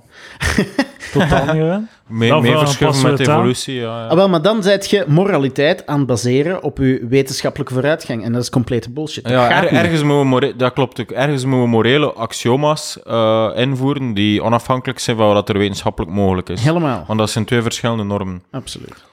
Oké, dan eh, dat is een goede discussie. Dan zoeken we een betere eh, definitie van eh, eh, leven Ah ja, en maar dood. mogen kun jij zo de, de technische mogelijkheden passen toch het moreel vraagstuk aan? Ook, ja, ja, ja. Ze zijn, je kunt er door beïnvloeden. Ja. Absoluut. Het zijn argumenten in een, in een kwestie, ja. Ik wil niet zeggen dat de wetenschap hier niet toe doet, maar om je basis van je moraliteit zou eigenlijk los moeten staan van de Oké, wetenschappelijke maar er is ook een... een ik, ik voel mij ook moreel verantwoord aan de moeder, de vader, eh, hun eh, ja, zelfsbeschikkingsrecht. Zij, mogen, zij hebben ook recht op een... Allee, morele... Eh, maar een heel, heel mooi punt dat je daar brengt. bla, bla. Je, je spreekt over de vader. Maar als we spreken en we gaan terug naar het zelfbeschikkingsrecht, dan spraken wij daarvoor enkel over eh, de vrouw. Stel nu dat er een, een katholieke zot, gelijk ik, een vrouw per ongeluk bezwangert. Heel katholiek van. We weten Ja, ondertussen dat dat de katholieken niet altijd... eh, eh, hoe zeg je dat? Walk the walk. Eh, Ehm, maar fijn, dat kan gebeuren. Is, is heel vaak gebeurd in het verleden. Ehm, he- en die zijn eh, vriendinnetje of zijn one-night stand wil dat kindje wegdoen, heeft die vader daaraan rechten over. Maar die zeggen nee, ik vind eigenlijk van niet. En wie geven dan prioriteit? Omdat zij het kind draagt, heeft zij prioriteit. Heeft de vader per definitie rechten over dat wezen. Nee. Want omgekeerd, en dat is die bekende sketch, ah, sketch de, de, de set van Dave Chappelle. Over, eh, ik weet niet of je die ooit gezien hebt over abortus. Maar zo, het antwoord is, de vrouw heeft 100% beslissingsrecht. Het is heel spijtig, maar de vrouw beslist gewoon. Maar, eh, het, eh, het volgende is wel, misschien kan, heeft de vader wel het recht om te zeggen, ik wil het niet, ik neem er afstand van, dus ik ga je ook geen alimentatie betalen. En met, met die wetenschap moet jij nu beslissen over dat je een Ah, maar- abortus gaat wel, plegen. maar kijk, kijk, zeer relevant. Want in onze samenleving, met wetgeving gebaseerd op nul moraliteit in dit geval, heb je het gevolg dat als de vrouw beslist dat dat kind eh, er mag zijn, de man wel verplicht, of dat hij dat uiteindelijk betaalt, dat is een andere zaak, maar de man wel verplicht is om financiële zorg voor dat kind op te nemen. Hmm. Dus dat is een complete inconsequentie. Mhm. En dat is die mop van Chappelle ook. Hij gaat er heel subtiel over. Maar, eh, maar, maar dat is in onze samenleving gebaseerd op, in mijn hoofd, niks. Kunnen zeggen, ah, complete macht ligt bij de vrouw, maar de consequenties liggen zowel bij vrouw als man. Dat is raar, toch? Want je bent met twee om dat kind te maken. Mhm. Mhm. En dan komt het... En maar dat is een beetje een pijnlijk gevolg van de fysica van, van, een, van een zwangerschap maar natuurlijk. hè. ja, heel veel dingen zijn een pijnlijk Ja, ja, gevolg maar van de fysica is- van deze Er is wel een soort van case te maken voor vaderschapsrechten. Ehm, ja. Ik weet nog niet hoe En of wie of opnieuw, wat. opnieuw maar, dan, wanneer maar dat- beginnen die vaderschapsrechten? Ja, dat wil niet zeggen... Ja, oké, dat... Het wil niet zeggen dat een man abortus of het omgekeerde mag eisen. Houd dat kind. Kijk, kijk, ik ga gewoon kaarten op tafel. Hè. Ik dacht op een gegeven moment, compleet zoals jullie, ga doe maar, als het een Mongooltje is. For sure. Absoluut. We gaan een samenleving creëren zonder Mongolen. En eh, op een gegeven moment heb ik daar een keer rationele discussie gehad. Gelijk tot op het einde van een paar uur. En, en, en, we, en we, gaan, we Tot, gaan dan niet je sparringpart, totdat er een kreeft in het gat van je sparringpartner heeft. Of zo. Maar we, we hebben daar vandaag geen tijd voor, dat snap ik wel. Maar je moet, je moet die discussie eens ten gronde voeren, want dat zijn heel belangrijke... En, en in- het is eigenlijk grappig dat dat in België niet zo is. In België, omdat wij een verlicht eh, liberaal land zijn, heb je eigenlijk... hou zoveel van de grondwet. houden we, 1830. hebben discussies waarin Jean-Marie de Dekker zegt, "Ja, ik ben, zo, laten we het gewoon zo houden. En de linkse mensen, of de, ik ga ze niet links nemen, ik ga zeggen de progressievelingen, die gaan dan ook zeggen, wow, weet je, een kind van acht maanden toch ook niet eh, uit een buik snijden. We houden het gelijk het is. Maar niemand, en we vinden elkaar erin en wordt eigenlijk niet over gediscussieerd. In tegenstelling tot andere landen. Amerika, concreet voorbeeld. Maar dat is wel degelijk een zeer belangrijk punt. En daar gaat, daar gaat het nooit over in onze, in onze politieke Maar sfeer. je kunt, je kunt- ja, ik vind gewoon zo, als je er moreel tegen bent, doe het dan niet. Ja, maar dat, Maar je moet mensen het, De- het recht niet ontnemen om, om, O- oké, om daarover maar te, ik ben zelf moreel- over te beslissen. Jij zet eh, moreel tegen moord. Eh, en ik ben ervoor en ik steek u dood. Snap je hoe dat je niet... Je leeft niet op een eiland, je leeft in een samenleving en je moet het eens zijn over bepaalde axioma's, bepaalde morale... Anders heb je geen samenleving. Ja. En uw vrijheid begint waar die van mij eindigt, al die clichés. Maar dat is zo. Het goede cliché. Ja, maar ja, hebben we nu altijd niet overtuigd waarom dat, wat er nu precies mis is met Ja, en het is ook zo, eh, het gaat, eh, om het nog een keer pragmatisch eh, te zeggen, mensen gaan het doen. Mensen hebben het altijd gedaan, ze gaan het blijven doen. Het heeft geen zin om dat in, in je maakt het onveilig en je, je, je maakt het moeilijker voor vrouwen om het dan in het geheim te moeten doen en in onveilige Oké. omstandigheden. Maar het gaat toch gebeuren, dus je moet, Oké, maar de, er is een, een, argument dat in de jaren 60, 70 heel werd. eh, keep it legal, safe and rare, zeiden de demo- democraten in Amerika. En dan waren er veel verlichte republikeinen eh, die dan zeiden, ja, oké. Maar dan zijn we nu tot op een moment gekomen, die grens is niet moreel bepaald. Dat is een pragmatisch akkoord dat eigenlijk altijd maar verder rolt. Waar dat je nu mensen hebt in de Democratische Partij die zeggen eigenlijk tot op, negen, tot op de dag voor de geboorte kun je een kind aborteren. Want er is geen morele ehm, Nee, maar het voet voor het ding. Want dat is altijd het probleem met een pragmatische oplossing van er is, het is niet hier of Ja, daar. nee, maar het is pragmatisch, maar niet immoreel. Er komt toch altijd, er is toch een moreel akkoord daarin dat de, de grens ligt op een bepaalde grens, niet acht maanden, maar, maar vroeger. 16 en het weken, is ook- 12 weken, ik weet het niet. En dan ook nog altijd de, de moraliteit van een zelfbeschikking. Durf het- Als Wim naar me kijkt, durf het al bijna meer uitspreken. Zelfbeschikkingsrecht, ja, dat is ook een soort moraliteit. Van mensen mogen hun levenspad uh, bepalen en zelfs kind, geen kinderen willen, dan is dat een recht. Zo, zo simpel Oké, okay, maar dan zeg ik, poep niet dat je daar risico Ja, nee, want dat, ja, dat is zo... Uh, dat is het, nee, de dat makkelijkste van, oplossing. Ja, ja, maar het is zo, iedereen... Het, het, er, allee, ja, dat is zo zeggen van, accidenten gebeuren altijd, hè. Je hebt het recht om je onverantwoord te gedragen en vrij zijn te zijn van de gevolgen. Dat zegt jij. En dan verschieten we ervan Ja, dat we een generatie kinderen terecht- hebben opgevoed. Het op- bijvoorbeeld ook terecht om met een auto tegen de muur te rijden, eh, omdat je een eikel bent of zo. En dan gaat er toch iemand voor zorgen, want ja...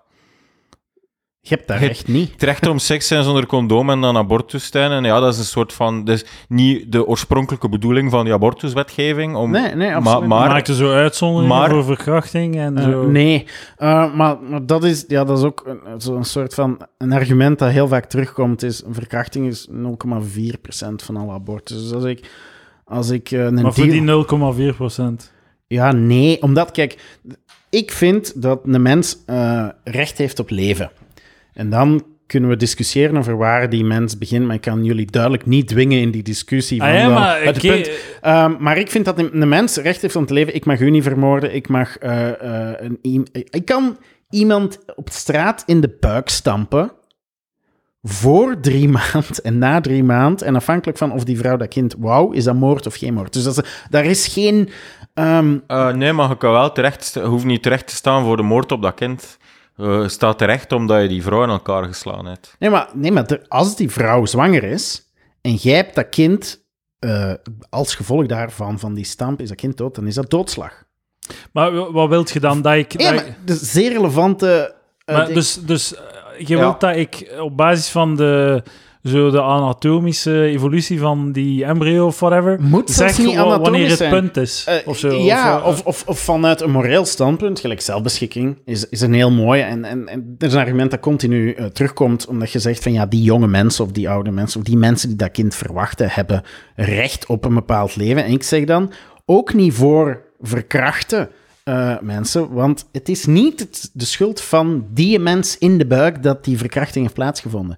Dus je zegt dan, ik ga iemand vermoorden om een... ja, om dat is geen mens voor mij. Ah, wel, maar dat komen altijd... Waar, is wordt het mens. waar wordt het een mens? Drie Ja. maanden of zo. Ergens, maar niet Ah, wel, na de eerste dag. Oké, ik- Ik vind drie maatschappelijk. na een half uur komen we tot maar ik een zei het al heel een tijd. Drie ja, ja, maanden. ja, ja, een maand of zo. Ik vind drie maanden schappelijk. En dan niet de eerste dag. Eh, eigenlijk zijn we een soort van valide onderhandeling aan het voeren van waar we nu de grens gaan leggen. En op, op het einde van het verhaal zal er een grens zijn.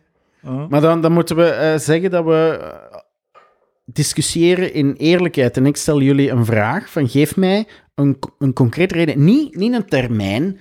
Want ik vind, onze wetgeving is gebaseerd op uw pragmatiek. We hebben gezegd 12 weken. Op wat is dat exact gebaseerd? Ik weet niet of het ooit hartslag was. Het was iets, maar 12 weken is compleet arbitrair, dus voor mij immoreel. Dus dan moeten ze naar mij komen met iets van: oké, dit is iets echt. Zelfbeschikkingsrecht is er een van, een kloppend hart is, eh, zelfbewustzijn is er daar een van, het voelen van pijn is een andere.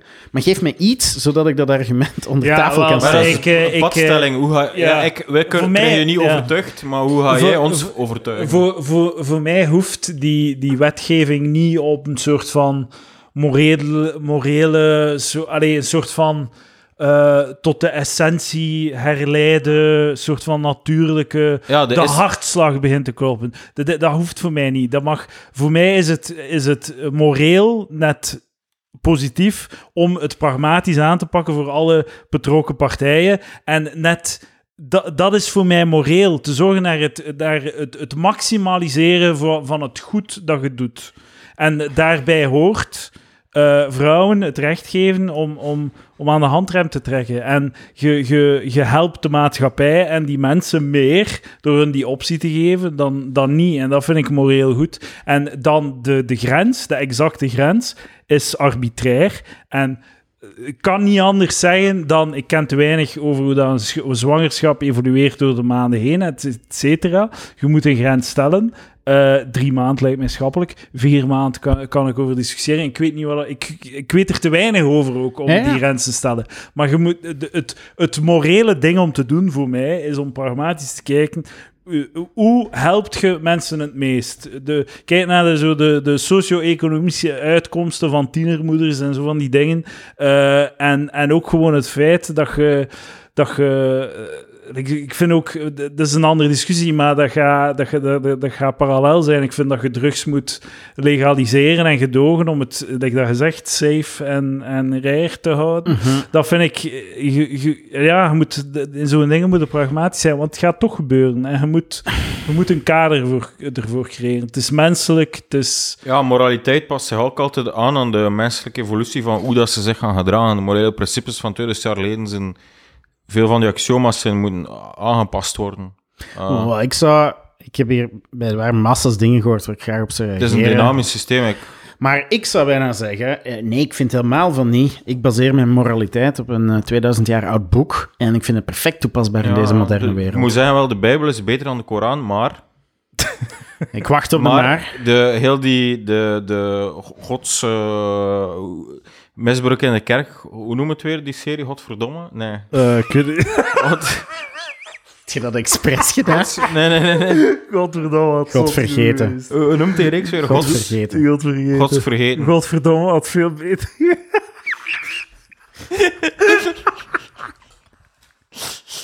Heel goed. Ik was Heel nog in goed. een auto aan het denken, hoe heette die serie? Die serie, die reeks nu weer. Godverdomme. En jij hebt- took it away. Maar, maar dus, die, die serie heeft toch wel bewezen, zo, er zijn nog geen zo van scha- schandalen in de moskee, in de moslimkerk zo.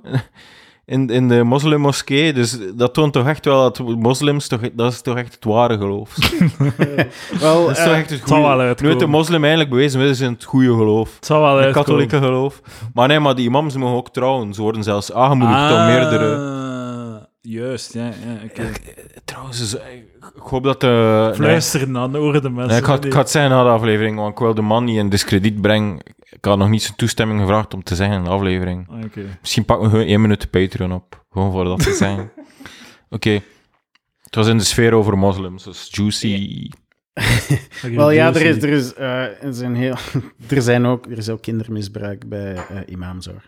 De- of bij protestanten, of bij leerkrachten. Het is nu helaas iets des mensen.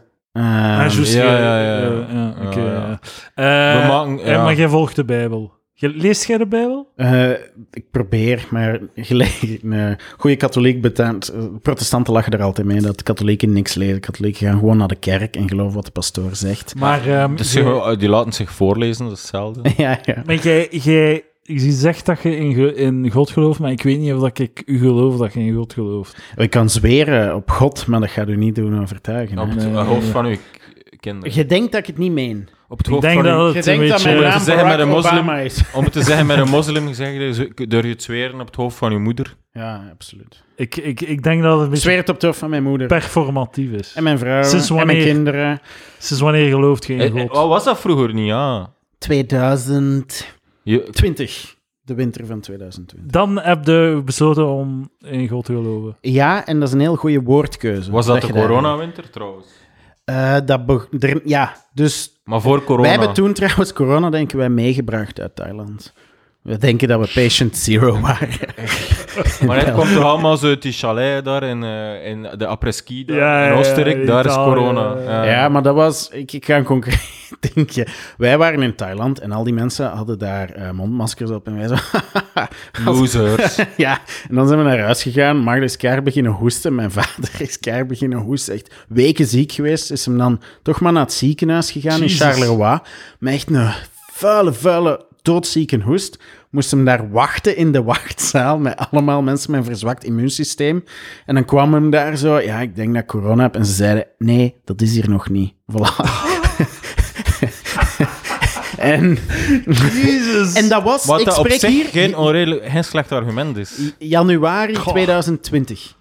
Ja, maar dat is, geen, dat, is, dat is een slecht argument, want op een bepaald moment gaat er wel zijn en dan gaat er nog altijd tegen mensen zeggen dat er nog niet is.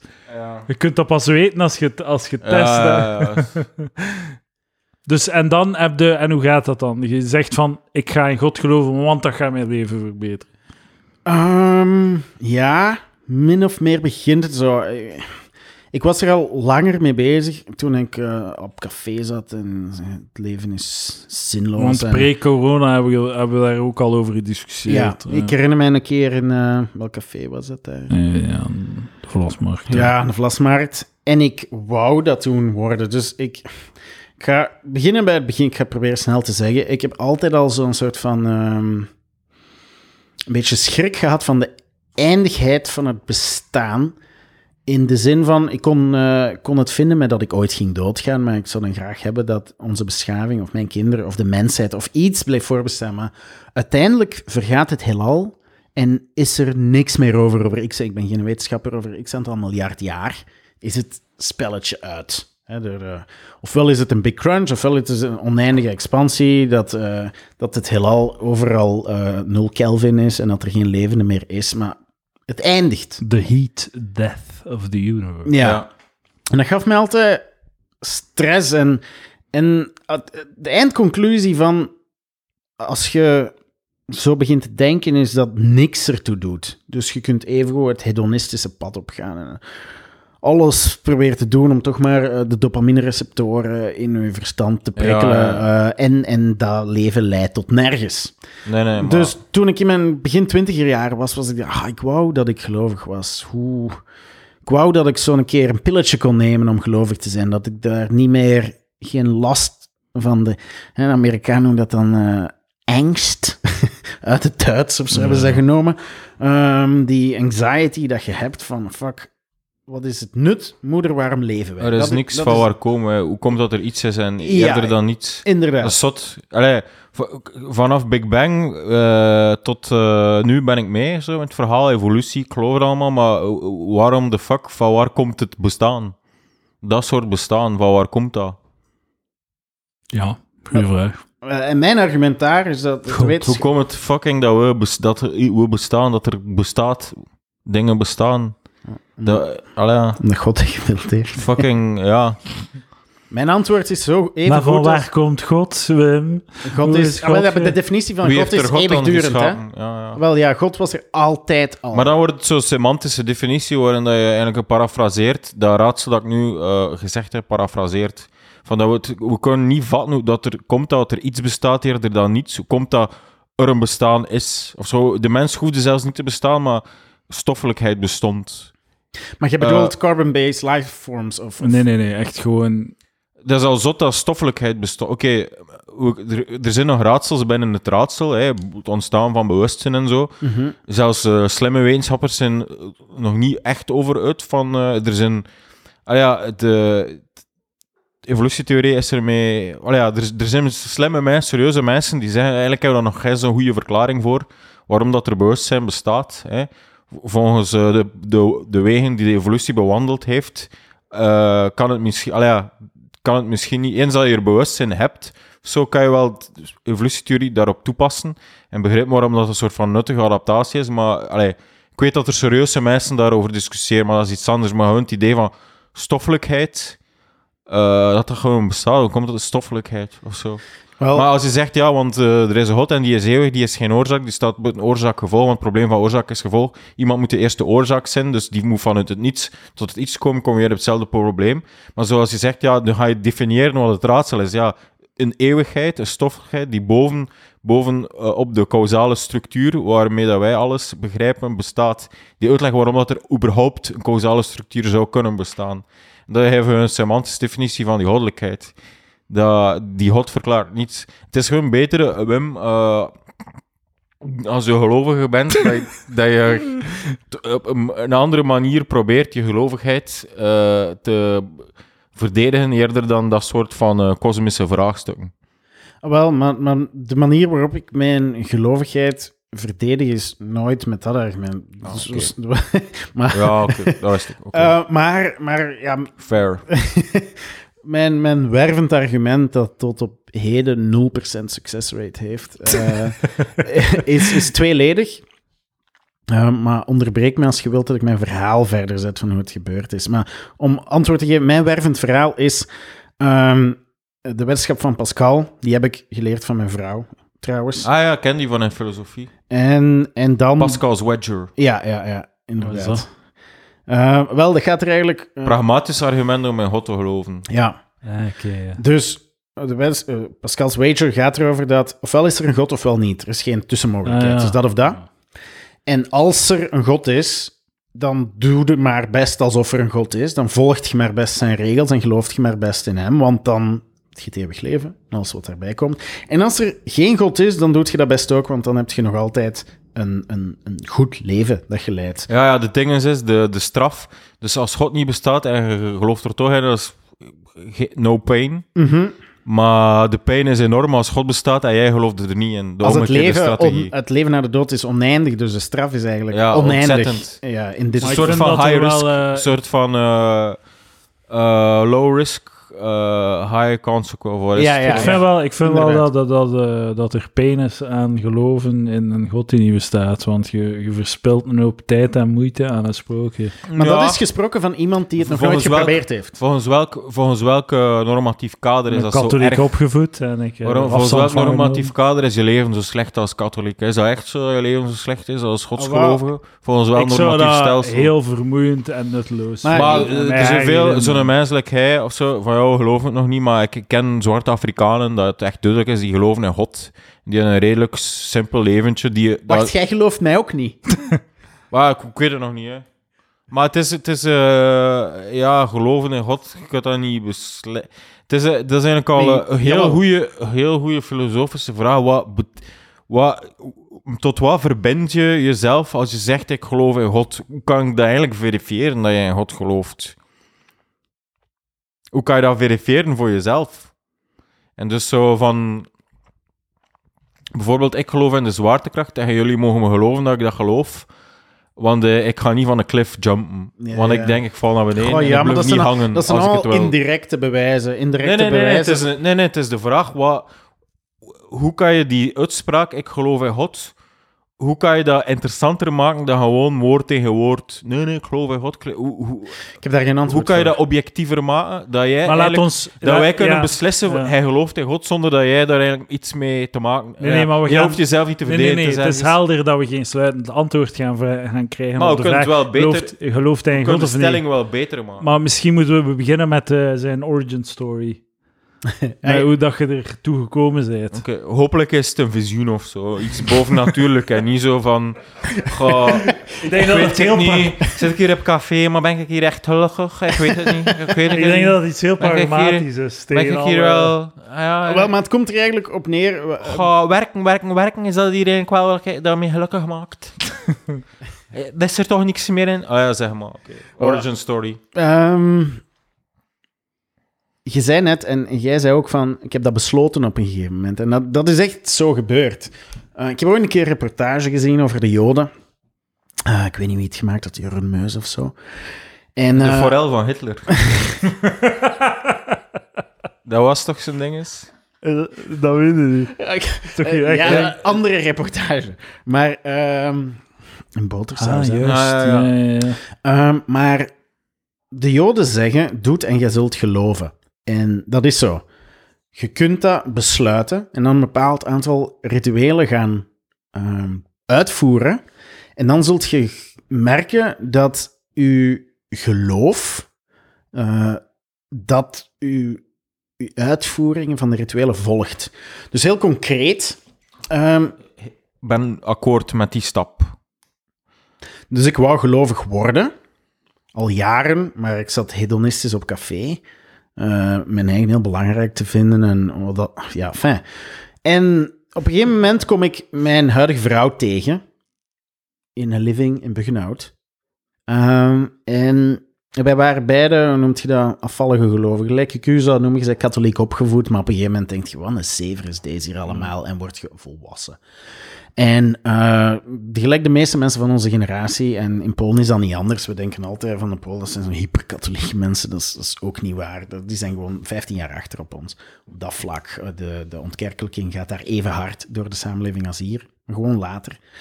Ehm, en ik leerde haar kennen en op een gegeven moment werd ik geconfronteerd met een daadwerkelijk gevolg van zij we ook terug. Want zij had altijd een, meer ambiguë relatie. Soms een keer terug meer naar, naar de kerk gaan en dan weer terug afvallen. En ze wist het niet en ze wou ook heel hard geloofd worden. Dus ik zei, als, eh, als dacht ik, oké, dit is mijn verantwoordelijkheid. Ik moet Magda hier begeleiden naar het geloof, want dan gaat zij minder angstig zijn. Ik, dat is mijn verantwoordelijkheid als man. Dus nooit om te doen alsof, maar als zij die rust heeft, dat zij die kan vinden bij mij, die, die eh, ja, hoe moet ik dat zeggen? Dat zij twijfels heeft, dat ze bij mij terecht kan. Dat ik de rots kan zijn. Je hebt daar God voor nodig. Oh, wel, maar zij, zij had, het grootste deel van, zij heeft heel veel schrik, ik kom dat ik dat mag zeggen, van uh, doodgaan, Ja. bijvoorbeeld. En, en de dood geeft, geeft Magda heel, ja, heel veel angst, eh, zelfs dood van Ja, een Edouard heeft dat ook een beetje, heeft hij me gezegd. wel, Ja? Heeft angst voor de dood. Wel, dus ik heb een heel goede oplossing, maar, maar in ieder Oké, geval... maar het is wel... Dat is, Oké, het is zo wat begonnen, zo, je speelde zo'n beetje met het idee. Ja, Eh, het was minder ver af dan bij ons, want Magda was een beetje katholieker. maar we kennen Eh, elkaar toen heel kort, moet ik even... ja, eh, oké, oké. ja. En dan doet hij en jij zult geloven. En dat, ik denk dat dat wel werkt. Vroeger was ik Ironisch supporter van Union en nu ben ik echt supporter. Ja, ja. Maar eh, hetzelfde Dat- deel van uw verstand dat een beetje wordt aangewend eh, daarvoor, trouwens. Ehm, maar Ja, om het even af te maken, Ja. op een gegeven moment denk ik, oké, ik moet dan mijn... Als we het zo zeggen, dat ik daar over de jaren serieuzer in werd om gelovig te worden, ehm, heeft dat toen een versnelling gekend. En dan zeg ik, oké, dan moet ik de intenser gaan aanpakken dan onnozele filosofische gesprekken voeren op café. Allee, onnozele. Om zo eh, te beargumenteren en dan in de hoop dat ik die volgende morgen wakker word met, ah, ik heb het licht gezien. En dan ben ik naar podcast gaan beginnen luisteren van... ehm, Jordan Peterson. nee, nee, van... eh, een andere goede de Jezuïeten van Amsterdam, denk ik, maar dat is een Vlaming die dat heeft opgezet. Eh, Bidden onderweg heet. En ik zit heel vaak in mijn camionet kreeften te leveren. Dus ik heb heel veel tijd om naar dingen te luisteren. Ik, ja, ja. En ik heb dat een paar weken opgezet. En op een gegeven moment... Ik, ik weet, voor die paar weken had Magda mij gevraagd, "En gelooft je echt? En ik zei, ja, ja, echt su- super echt. En twee... Ik heb, ze vroeg zelfs, heb jij dan geen twijfels? En ik zei, ja, nee. En een paar weken na die, mij blootgesteld te hebben, expres aan, aan die, die podcast, kwam ik naar Magda en zei ik, eh, ik heb geen twijfels meer, ik weet het nu, ik voel het nu, ik zie aan alles, ik zie de bomen en ik denk, dit is Gods schepping. En ik... ik eh, en sindsdien, en ik ga niet zeggen dat er geen twijfels, want dan begint u ontdekkingsreis, om het zo te zeggen. Waarom katholicisme? Waarom, niet, waarom hebben moslims geen gelijk? En dan begint je te zoeken. En er zijn natuurlijk momenten van, van grotere zekerheid die ze afgewisseld worden met momenten van twijfel van Paulus. Hoe weten we eigenlijk wat dat hij zei, dat dat de juiste interpretatie is van, van wat er toen allemaal gebeurd is? Want half onze Bijbel zijn brieven van Paulus aan bepaalde stadstaten. Ehm, en, en dan, maar over het algemeen kan ik zeggen, dan is het begonnen. En om dan komen op het argument, mijn leven is oneindig veel beter sindsdien. Dus ik zou tegen iedereen zeggen die, die zegt van, ik wil zondagmorgen niet opstaan om dat te gaan doen. Fuck, in een saaie oude kerk met allemaal 80-jarigen gaan zitten. Dat is verspilling van mijn tijd. Dat is een prijs die ik betaal in mijn modern leven, die ik niet bereid ben om te betalen. En al die mensen zeggen, probeer het eens voor een halfjaartje. In het paar maand. Ehm, en je zult zien dat zelfs als je als niet-gelovige naar een goede kerk gaat, dat je daar blij weggaat. Dus eh, hè, nu, alle mensen hebben zo van die mindfulness en mediteren. en en niet, al... niet omdat het gedaan is, eigenlijk. ik al, altijd blij weg uit de kerk. Je kunt ook gewoon een hobby hebben en elke week naar de, met de boys... Zondagochtend eh, pleintjesvoetbal. eh, ja, of, of, of eh, een beetje boogschieten en met de boys nog iets drinken. En gaat vissen. ook blij naar huis. Allee, ja. Ja, ja, ja ook een tuurlijk. soort Maar ik, ik wil zeggen, het is en een ander soort blijheid, een ander soort voldaanheid. En een argument dan, eh, mijn pragmatisch argument is, het is, het is echt maar een paar uur in een week. En probeer het eens. En de, de, Ja, het de wel... upside is limitless, hè. Dat dit is... Ik, ik geef altijd het concrete voorbeeld. Dat begint te neigen naar eh, de... eh, hoe zeggen de Amerikanen dat? De, de welvaartsgospel of zo. Je hebt zo Amerikanen die zo in een tv... Yes, ja, dat is fucking dat is, gestoord, dat is ja. super gestoord. Ja, maar dat zijn zo van die preachers die dan zo op tv... stuur mij geld. Stuur mij geld en jij gaat ook geld ontvangen. Dat is de boodschap. Ja, protestanten, nooit geloven. rijk, gebruiken privé... Allee, kopen privéjets en zo die shit. Echt sick. En die zeggen dan, dit is het bewijs van Gods liefde voor mij, want ik heb een privéjet. Dat is zo- Als jullie dat doen wat ik dat is- doe, krijgen jullie er Ja, ook in. Dat is zo Pyramid herverpakte, scheme. herverpakte manifestation. Zo die Oprah Book Club shit, zo manifestation. Als Ja. je moet de, de dingen die je wilt in het leven manifesteren, die een bullshit. Dat is zo'n beetje dat ook. Ja. Nee, en... Ga je zo iemand worden? Wel nee, nee, nee. Wij katholieken zijn iets strenger in de leer. Protestanten kunnen alle kanten uit. Ehm, maar om dat argument te maken, sinds ik gelovig ben, is alles in mijn leven veel beter. En ik kan me inbeelden dat ik ook gelovig had kunnen worden. En ik had misschien een dag later eh, dat ze bij mij kanker vaststellen. Ik wil niet zeggen dat dat een, een Maar zijn de dingen, voelt je een soort van rechtstreeks voordeel aan je geloof? Of is het iets heel vaags van, eigenlijk ja, het gaat beter in mijn leven en sinds dat ik gelovig ben, dat is wel toevallig. Nee, Wat, wat, wat is het? 100%, a- 100% super eh, vaststelbaar voor mij dan binnen mijn hoofd, want ik kan jullie niet Mentaal overtuigen. welzijn, Mentaal welzijn. sociale contacten. Ja, eh, eh, huwelijk, eh, kinderen, Ja, ehm, financieel, eh, werkethiek, alles noemt iets en ik ben daar beter in geworden. ja, ja bij- of oké, het is gewoon de, een beetje de, het voordeel van eh, believing in a story. Ja, Ja, oké, maar dat, is, dat relativeert het weer, want het- de story kan iets volledig atheïstisch zijn ook. Hè. ja absoluut. Maar dan, dan ik gebruik de, Maar het, het feit dat je, dat je, dat je het eh, ook een beetje kadert als iets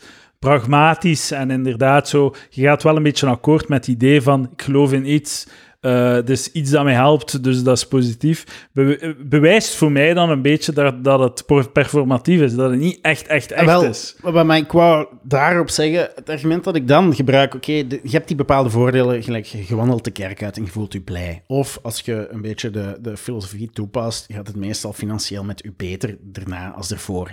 Maar ik zeg altijd, dat is gelijk een Ferrari gebruiken om het te beschermen van de regen. Dat is, zijn kleine bijkomende voordelen, maar dat is niet de essentie van het ding. De essentie van het ding is dat ik weet dat er een God bestaat. En ik heb, ik, ik, het is niet dat ik vergeten ben hoe ik daarvoor dacht. Hè. Ik kan terugkijken naar hoe, de persoon die ik toen was en ik kan perfect begrijpen welke mindset dat jullie nu hebben. Want ik had die exactzelfde eh, moderne agnostische... Hè. Ik, ik neem aan dat jullie agnosten zijn. atheïstisch. Eh, hardcore atheïsten. Ja, ik ben er nog niet niet. uit, moet ik over nadenken als nu agnostisch of atheïstisch Van ja, ik was agnost. Agnosten zijn lafaard. Ik begin zo te meer te neigen naar de ag ag agnostisme. Kom zo, maar, aan, maar, het is, maar het is gewoon zo een pose, zo, omdat alle, alle coole mensen zijn alle atheïsten zijn met cool, dus ik moet een nieuwe pose zijn. Maar is zo... agnost, is dat niet zo van zo wat tegen de rest van, ik ben er nu, want ik weet Ja, nee, ik denk dat dat de, wetenschappelijk sterkste positie is ook. Absoluut, dat is een Dus om de, hun, omdat de Maar- bewijslast... Geen bewijslast. Maar het is bijna altijd een, een, een tussending. Ofwel zijn atheïst, ofwel een theïst. En agnost is vaak meestal Maar, een, een, een positie dat je van de ene kant naar de andere kant aan het evolueren bent. maar het is gewoon een laffe positie, inderdaad, zo, want ik krijg geen bewijslast. Enfin, ik Ja, was dat dus. Ik kan mij perfect inbeelden hoe dat jullie... Ik was nooit atheïstisch, nooit tegen de kerk of zoiets. ja. Ehm, maar ik dacht, ja, dat is best ver, verdedigbare filosofische positie om te hebben. Dus ik kan me perfect inbeelden wat dat er in jullie hoofd omgaat op dat vlak. En ik kan nu gewoon zeggen van, van de twee kanten hebben meegemaakt zeggen, eh, het is beter aan deze kant van de rivier. Ik probeer iedereen te overtuigen van, geef het, je leeft heel lang. Probeer het eens een half jaar, kom met mij mee. Maar ja, niemand, mijn pitch is heel slecht. Maar wat ik eigenlijk aanbied is het eeuwig leven. Ehm allee, ik bied dat niet aan natuurlijk, maar, maar ik ben, gelijk het waar zegt, ook de enige in mijn vriendenkring die gelovig is. Dus ik heb geen 0,0 vrienden en we hebben vaak discussies als er pinten gedronken worden. Eh, en dan kan ik nog slechter mijn punt verdedigen. Eh, daarover, omdat dat op het einde van de dag een van de belangrijkste vragen is waar wij mee geconfronteerd worden in dit aards bestaan. En Ja, ja, maar het is nog altijd een beetje shopping for identity. Hè. Je kan ook moslim zijn, dat mag ook ik had nooit een geen identi- pinten drinken. Ja, oké, Ik is- geen identiteitsprobleem. De- maar weet je, weet je wat? Weet je, weet je? Nee, nee, nee. nee. Oké, we, we hebben het. De, jij, je hebt gedaan wat wij vroegen. Je hebt de genealogische geschiedenis van je geloof gegeven. Ja. De oorzaken. En die oorzaak is natuurlijk, ja, je komt uit een katholieke achtergrond. Ja. Het ligt binnen handbereik, je voelt je geborgen, je hebt er verwantschap. Iedereen kent de kerk en de verhalen. Mhm. En dus ja, de- nu zit je nog met de rechtvaardiging. En dat is dan, oké, ik kon even goed moslim zijn, eh, of jood, maar dan zo, het geeft me een, eh, of, eh, het geeft me een antwoord op die moeilijke vragen van eh, sterfelijkheid. Maar mo- moslim of jood hebben ook, zijn ook onsterf. Allee, ze hebben ook leven na de dood. Ja, ja, maar jij komt uit de cultuur, dus cultuur plus probleem is katholicisme. Ja, maar ik heb ook echt gekeken naar...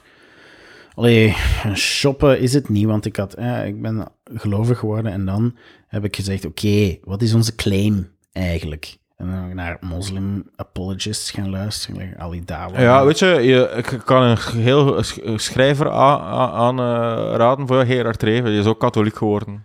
Ja? En, Ja? de loop, ja, en er werd altijd gezegd zo dat, die zo, dat dat een speel was, dat dat een show was, om zo tegen de raads te zijn, om zo Ja, ja. tegen de communistische roots te protesteren, zo, Ja. want dat was zijn ding is. Maar ooit, eh, op een gegeven moment heeft ooit iemand geschreven, de schrijver Erwin Mortier, geschreven dat hij aan me- dat ik Gerard Reven heeft betrapt, die gewoon, zonder dat iemand erbij was, aan het bidden was. Dat is mijn antwoord. Je zou mij kunnen volgen Ah, ja. en je zou mij... Want ik was serieus PI. aan het twijfelen, maar ik kwam u tegen en ik dacht, ga- als ik het goed ga doen vandaag... eh, ik had mij even op de knie gezet voor de deur anders. Maar dus als je mij zou volgen...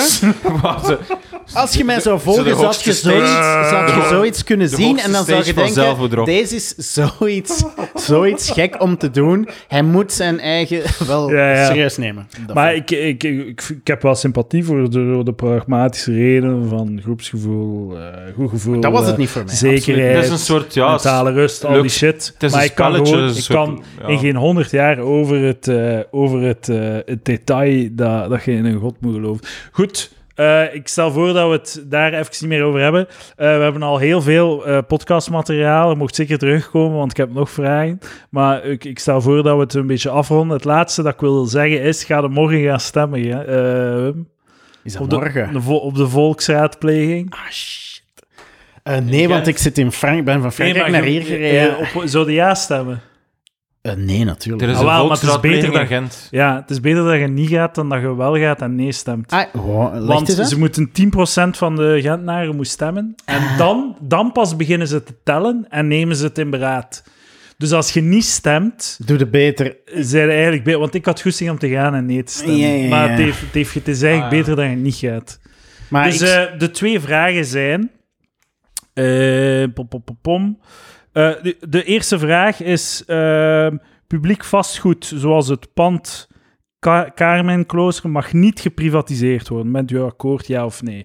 Dus eh, de, de, de stad ehm, verkoopt zo publieke gronden om, een, eh, om de kas wat te spijzen, hier en daar. En het tweede, dat is het belangrijke ding, moet de stad Gent een bank van publieke gronden oprichten om in Oost-Vla- Oost-Vlaanderen 40% sociaal wonen te realiseren, ja of nee? Dus ze willen dat Gent een, eh, een bank van publieke gronden opricht, allerlei gronden opkoopt en, daar, en te zorgen dat 40% van alle wooneenheden in Gent sociale woningen zijn. Dat is totale waanzin. Hoe ga je dat betalen? En ook zo... eh, zo, dus je gaat een stad creëren van rijken en armen. Want Ja. je, je verkleint de privémarkt nog meer. Je jaagt de prijzen nog meer in de, eh, in de hoogte. Dus je trekt, je trekt, zo, je trekt een hoop eh, eh, mensen aan vanuit heel Oost-Vlaanderen, uit gemeenten waar dat er te weinig sociale woningen zijn. Die komen allemaal naar Gent. En alle middenklasse duwde buiten, omdat die die la- overige 60% niet meer kunnen betalen. Ik vind het echt een diepachterlijk idee. Ja, ik kan alleen maar... ja, ik vind dat ook. Ik zal ene keer niet tegenspreken vandaag. Het is Dus, een, eh, p- een naïef PVDA-fantasietje. Mijn, mijn zus heeft recent een van die eh, appartementen gekocht. Eh, Een van die... wat zei dus eh, in ehm, de Meulensteden waren er heel veel sociale blokken. Zijn er nog steeds veel sociale blokken, maar zoals gezegd... Uw eh, zus, uw neef. mijn zus. Ja. Mijn zus woonde in de Dampoort. ja. En ze is verhuisd naar een van die sociale blokken in de Meulensteden. Maar die is een van die blokken, of misschien meer, maar in ieder geval haar blok, is geprivatiseerd Ah, door... Ja, de stad Gent heeft dat gekocht aan, verkocht aan investeerder en die heeft dat opgeknapt en dan ver- verkocht op de privémarkt. En eh, om even een, een, een voorbeeld te geven van welk type mensen dat die eh, enquête eh, aanstuurt. Die ze, er zijn dan mensen uit de buurt beginnen roepen waar richting mijn zus van dat, bijna alsof dat zij de schuldige was dat er oude mensjes uit een gebouw waren gezet enzovoort Ja, ja. en zo verder. Nu ben ik voorstander van het eh, uit hun huis zetten van eh, oude mensjes. Nee. Maar, maar, maar gelijk alle communistische ehm, dingen, er zijn precedenten in de rest van de wereld. En rent control in New York is er een van. En wat jij zegt is 100% waar. Je creëert een stad van superrijken en superarmen. En dat is een ideale ehm, mix voor veel geweld en naijver en alle slechte dingen. Want je hebt een middenklasse nodig om alles zo wat te stabiliseren en liefst zo groot mogelijk. Nu, we evolueren daar toch naartoe. Maar dit zou het alleen maar versnellen. Het is een super achterlijk idee in mijn hoofd. En eh, ik, ik, eh, ik, ze, gaan dan, ze gaan die situatie dan creëren van die kloof. En dan keihard blijten over die kloof. Ah, wel, nee, maar, maar dat is het hele punt. Dit is een 40% hebben ze zo op een avond in het volkshuis beslist. Maar het uiteindelijke doel is 100%. Dat is het altijd geweest. Ze zeggen altijd, we nationaliseren de banken, want de banken zijn eikels. Ja, akkoord, banken zijn eikels, maar dat is nooit het einddoel. Het is altijd een hoek in en het is altijd nationaliseren. En het eindverhaal is altijd dat eigendom en kapitaal niet mag zitten bij individuele personen, maar moet zitten bij de staat. En de staat zal dan beslissen over wie dat, dat verdeeld wordt, zodat de macht over die rijkdom of die resources, om het eh, abstract te noemen, niet ligt bij de mensen die daadwerkelijk waarde creëren, maar dat die ligt bij de politieke machthebbers. En dat eindigt altijd zo dat in, in een Sovjet-Rusland of, of in de tijd van eh, Mao in China, die apparatchiks, die zijn altijd stinkend rijk. Ja. Zij hebben gewoon het geld. Zij hebben gezegd, ah, we nemen alles van de mensen en wij zullen het eerlijk herverdelen. En die mensen doen dat nooit. Die hadden een heel groot deel voor hun eigen. Los van het feit dat je alle productieve mensen desincentiveert om iets te produceren. Dus het het, de 40% is gewoon een nummerke. Als je die mensen zat voert in, de, in het volkshuis en vraagt wat wilt je echt, dan zegt 100% sociale woningen. Ja. En wie mag er dan in het centrum van de stad wonen? Nou, ja, dat zal dan de politiek beslissen. En wie is dat uiteindelijk? De mens met het meeste eh, macht en connecties. In plaats van... Ik- kapitalisme is geen geweldig eerlijk systeem. Hè. Het, het verdeelt gewoon op competentie, maar de natuur is niet eerlijk. En, en ja, sommige mensen willen altijd meer hebben dan anderen. En dat is... Wat pro- het probleem is met kapitalisme is toch een beetje dat niet eer, allee, ja, dat zo belangrijk is om kapitaal te hebben. Eh, en eh dat is een beetje eh, een loterij. Eens dat de generaties zich verversen en je kunt dezelfde talenten hebben, maar de ene heeft kapitaal, dus die kan er nog veel meer mee doen. En de andere zit gevangen in een soort van iets dat hen ontbreekt. Ja, maar dat is, dat is een typische heel argument van eh, een passieve mens. Ik, ik ben heel erg fan van de Founders podcast. Dat is een kerel die... stichters van, van eh, grote bedrijven, bio-autobiografieën en, en biografieën samenvatten en daar een podcast van maakt. Dus is geen discussie, is gewoon een soort van een, eh, een samenvatting.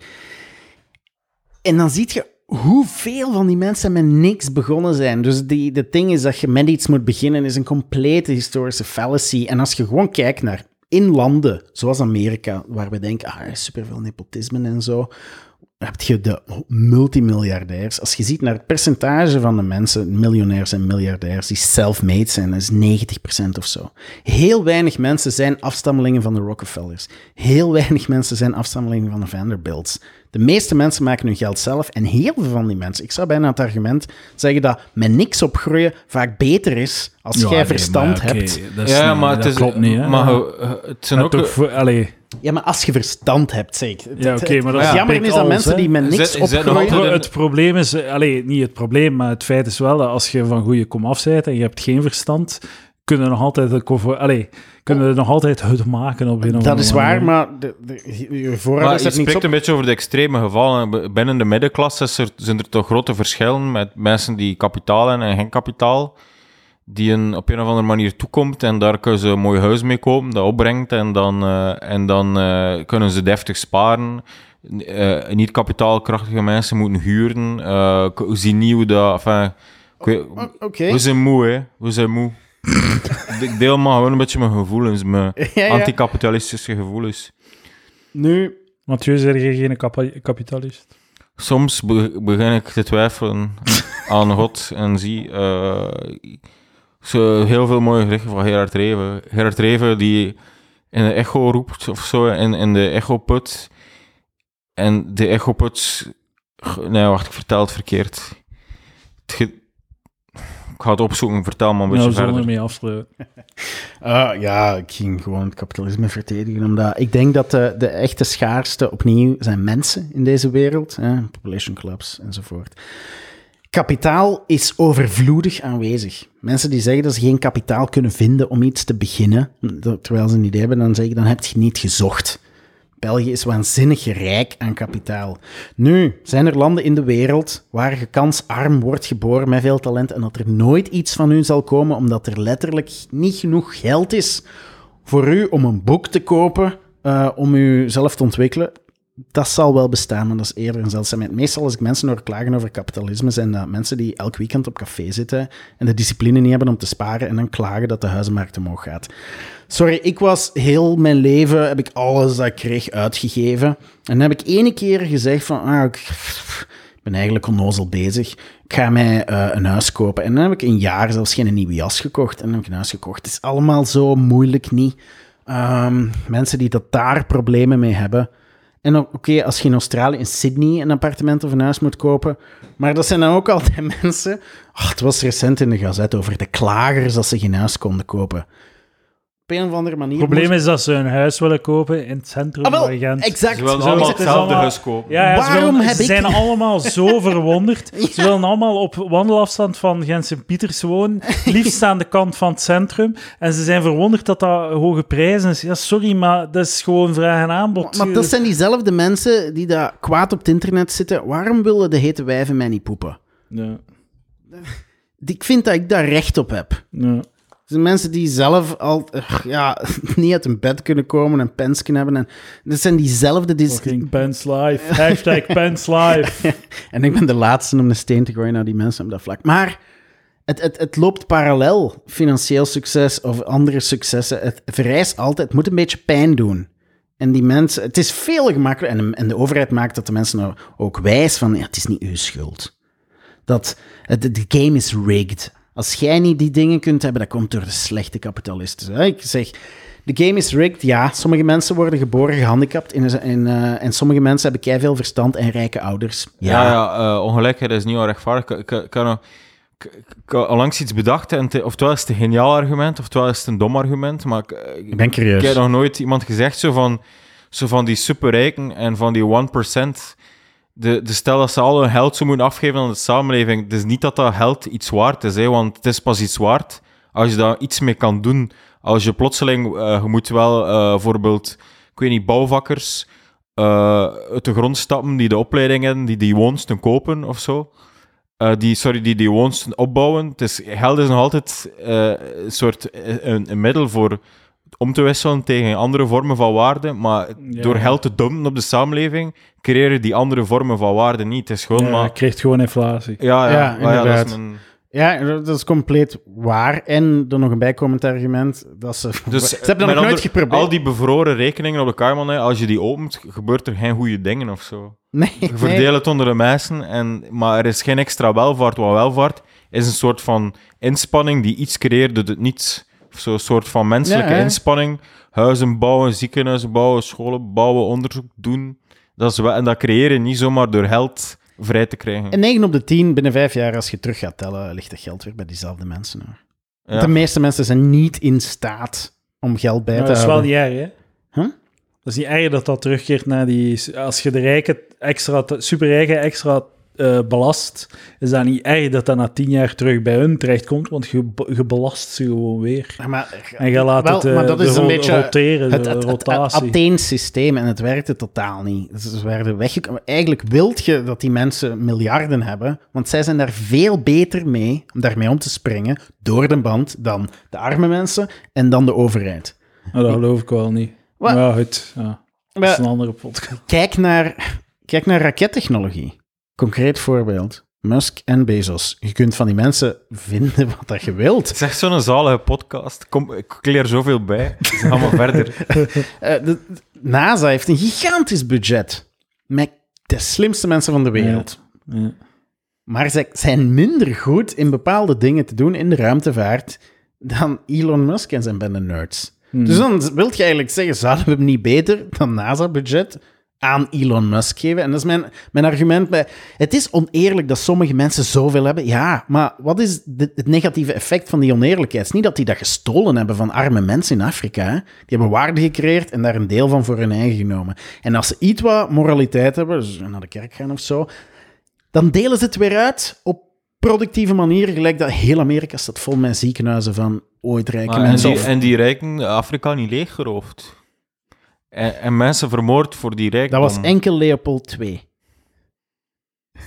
Waar wij persoonlijk voor verantwoordelijk zijn, trouwens. De Vlamingen zeker. Want het waren allemaal Dat is Vlamingen. de erfzonde die wij mij, ik dragen. wil mij excuseren voor de zonde van Leopold II. Laten we ons afsluiten met die... Wilde die, die Gerard er even... Ah ja, heel mooi, een heel mooi gedicht. eh, die eh, past bij Wim, die gaye, zichzelf zo... onpalaverige Nee. manier om een podcast af te sluiten is met een gedicht. Ik sta op de rand der wereld en roep, waar zijt gij? De echo antwoordt, zijt gij, gij? Oké. Dat is een mooi gedicht, toch? Ja, Zit jij en wat wil dat zeggen?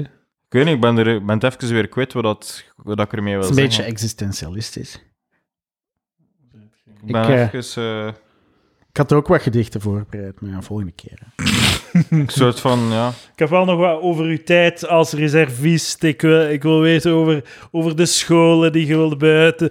Ik, ik wil weten over alle standpunten van, het, de, van de partij. Maar dat is voor volgende keer. Ja, we zijn Want echt we moe. zijn uitgeput, hè? Ik ben moe. We zitten al aan twee uur en een half.